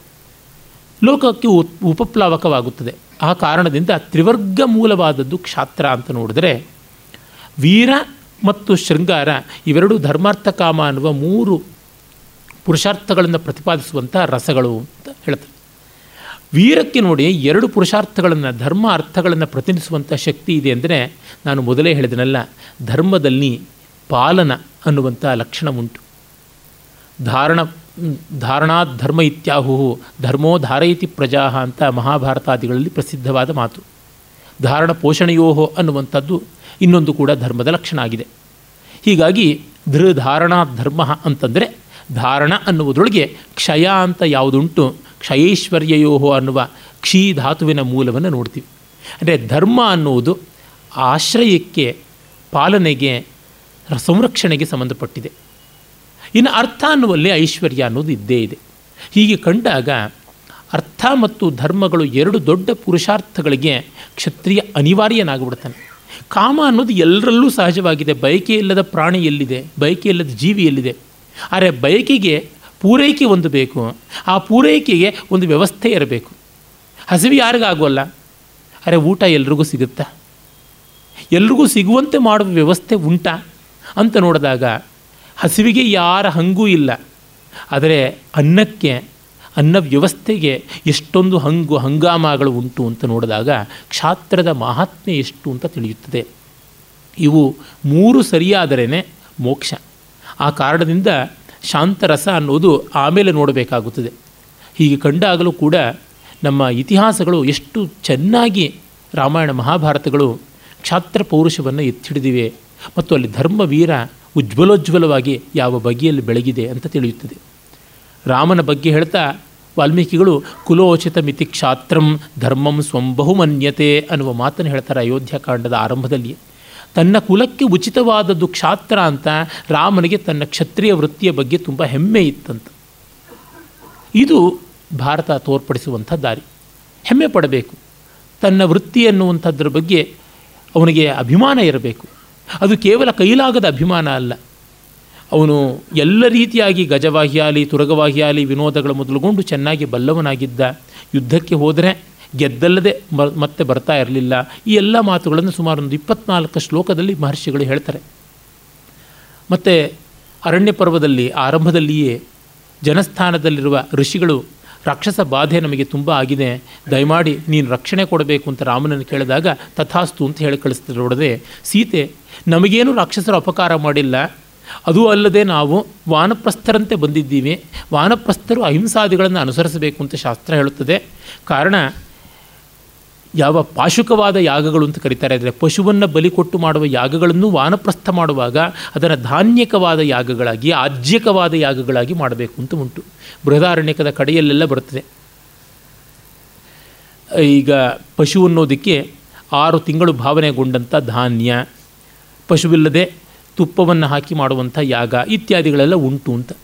ಇಷ್ಟರ ಮಟ್ಟಿಗೆ ಅಹಿಂಸಾವ್ರತಿಯಾಗಬೇಕು ಅಂತಿದ್ದರೆ ವಾನಪ್ರಸ್ಥರು ನಾವು ಯಾಕೆ ಆ ದುಷ್ಟವಾದ ರಾಕ್ಷಸ ವೃತ್ತಿಯನ್ನು ಖಂಡಿಸೋದಕ್ಕೆ ಇನ್ನಷ್ಟು ದೌಷ್ಟ್ಯವನ್ನು, ಹಿಂಸೆಯನ್ನು ಆಚರಣೆ ಮಾಡಬೇಕು ಅಂತ. ಆಗ ರಾಮ ಹೇಳ್ತಾನೆ, ಈಗ ನಮಗೆ ಬಂದಿರುವಂಥದ್ದು ಆಗಂತುಕ ಧರ್ಮ. ಅಂದರೆ ನಾವು ಕೋರಿ ಕೋರಿ ತಂದುಕೊಂಡದ್ದಲ್ಲ, ಶಾಸ್ತ್ರದಲ್ಲಿ ಕ್ರಮವಾಗಿ ಬಂದದ್ದು ಅಲ್ಲ ವಾನಪ್ರಸ್ಥ ವ್ರತ. ನಮಗೆ ಆಗಂತುಕವಾಗಿ ಅಪ್ಪ ಕೋರಿದ ಆ ಕೈಕೇಯ ವರವನ್ನು ಈಡೇರಿಸೋದಕ್ಕೆ ಬಂದದ್ದು, ಆದರೆ ಮೂಲವಾಗಿರುವಂಥದ್ದು ನಮ್ಮದು ಕ್ಷಾತ್ರ ವೃತ್ತಿ. ನಾವು ಎಷ್ಟು ಆಶ್ರಮಗಳನ್ನು ಬದಲಾಯಿಸಿಕೊಂಡ್ರೂ ನಮ್ಮ ವರ್ಣತ್ವ ಹೋಗುವುದಿಲ್ಲ, ಕ್ಷಾತ್ರ ವರ್ಣ ಉಂಟು. ಆ ವರ್ಣದಿಂದ ನಡೆಯಬೇಕಾದದ್ದು ದುಷ್ಟ ದಮನ ಅಂತ. ಹೀಗಾಗಿ ಸೀತೆಗೆ ಸ್ನೇಹಾಚ್ಚ, ಬಹುಮಾನಾಚ್ಚ, ಸ್ಮಾರಯೇ, ನತು ಶಿಕ್ಷೆಯೇ ಅಂತ ಅವಳು ಏನು ಅಭಿಮಾನದಿಂದ ಹೇಳಿದ್ದೀನಿ ಅಂತಂದರು, ಇವನು ಅಷ್ಟೇ ನೈದಿಂದ ನಿನ್ನ ಮಾತು ನಡೆಯುವಂಥದ್ದಲ್ಲ ಅಂತಂತಾನೆ. ಆದರೆ ಇದೆಲ್ಲ ಈ ಕಾಲಕ್ಕೆ ಎಷ್ಟು ಪರ್ವರ್ಟ್ ಆಗಿದೆ ಅನ್ನೋದಕ್ಕೆ ನೋಡಿ, ಸೀತೆ ರಾಕ್ಷಸರನ್ನು ಕೊಲ್ಲಬಾರದು ಅಂತ ಹೇಳಿದ ಒಂದು ಪಾಯಿಂಟನ್ನು ಇಟ್ಟುಕೊಂಡು ರಾಮ ಅದಕ್ಕೆ ಲಾಜಿಕಲ್ ಆದಂಥ ರೆಫ್ಯುಟೇಷನ್ ಮಾಡಿದ್ದನ್ನು ಏನು ಅನ್ನೋದನ್ನು ಜಾಣ ಮರವಿನಿಂದ ಮರೆತು ವಿ ಆರ್ ನಾರ್ಲಾ ಅಂತ ಒಬ್ಬರು ಆಂಧ್ರ ಪ್ರದೇಶದ ಪತ್ರಿಕೋದ್ಯಮಿಯಾಗಿದ್ದರು ಸಂಪಾದಕರಾಗಿದ್ದರು ಆಂಧ್ರ ವಾರಪತ್ರಿಕಕ್ಕೂ ಯಾವುದಕ್ಕೂ. ಹಾಗೂ ಈಗ ಒಂದಷ್ಟು ಸಾಹಿತ್ಯದ ರಚನೆ ಅಂತೆಲ್ಲ ಮಾಡಿದ್ದುಂಟು. ಅವರ ಸೀತಾ ಜೋಸ್ಯಂ ಅನ್ನುವಂಥ ಒಂದು ನಾಟಕಕ್ಕೆ ಅಕಾಡೆಮಿ ಪ್ರಶಸ್ತಿ ಕೂಡ ಬಂತು. ಅಲ್ಲಿ ಸೀತೆ ರಾಕ್ಷಸರ ಪರವಾದವಳು, ರಾಮ ರಾಕ್ಷಸ ವೈರಿ, ಸೀತೆಗೆ ಒಳಗೊಳಗೆ ರಾವಣಾದಿಗಳ ಮೇಲೆ ಮೋಹ ಇತ್ತು, ಈ ಥರದ್ದೆಲ್ಲ ಇತ್ಯಾದಿ ಇತ್ಯಾದಿ ಮಾಡಿಕೊಂಡು ರಾಮನನ್ನು ಬಾರ್ಬೇರಿಕ್ ಅಂತ, ಸೀತೆಯನ್ನು ಕಲ್ಚರ್ಡ್ ಅಂತ, ಇದೇನೋ ಒಂದು ರೀತಿಯಾಗಿ ದೊಡ್ಡ ನ್ಯಾಯ ಒದಗಿಸಿಕೊಡುವಂಥ ಪ್ರಯತ್ನ. ಆ ಜಾಣದಲ್ಲಿ ತೆಲುಗದಲ್ಲಿ ಬೇಕಾದಷ್ಟು ಮುಳ್ಳು, ಕಲ್ಲು ಎಲ್ಲ ಬೆಳೆದಿದೆ. ಮುಪ್ಪಾಳ ರಂಗನಾಯಕಮ್ಮ ಅನ್ನುವ ಆಕೆ ವಿಶ್ವನಾಥ್ ಸತ್ಯನಾರಾಯಣ ಬರೆದ ರಾಮಾಯಣ ಕಲ್ಪವೃಕ್ಷಕ್ಕೆ ಖಂಡನೆಯಾಗಿ ಮೂರು ಸಂಪುಟಗಳಲ್ಲಿ ರಾಮಾಯಣ ವಿಷವೃಕ್ಷಮು ಅಂತ ಬರೆದರು. ಅದನ್ನು ಆಧಾರವಾಗಿಟ್ಟುಕೊಂಡು ಆ ಎಮ್ಮ ಕುಡಿದ ಎಂಜಲ್ ನೀರನ್ನು ಮೊಣಕೈ ನೀರು ಕುಡಿಯೋದಕ್ಕೆ ನಮ್ಮ ಬಂಜಗೆರೆ ಪ್ರಕಾಶ್ ಅನ್ನೋರು ರಾಮಾಯಣ ವಿಷವೃಕ್ಷ ಅಂತ ಒಂದು ಸಣ್ಣ ಪುಸ್ತಕ ಬರೆದಿದ್ದಾರೆ, ಸಣ್ಣ ಮನಸ್ಸಿನ ಸಣ್ಣ ಪುಸ್ತಕ. ಎಲ್ಲ ಅತ್ಯಂತ ತಪ್ಪುಗಳೇ ಇದೆ.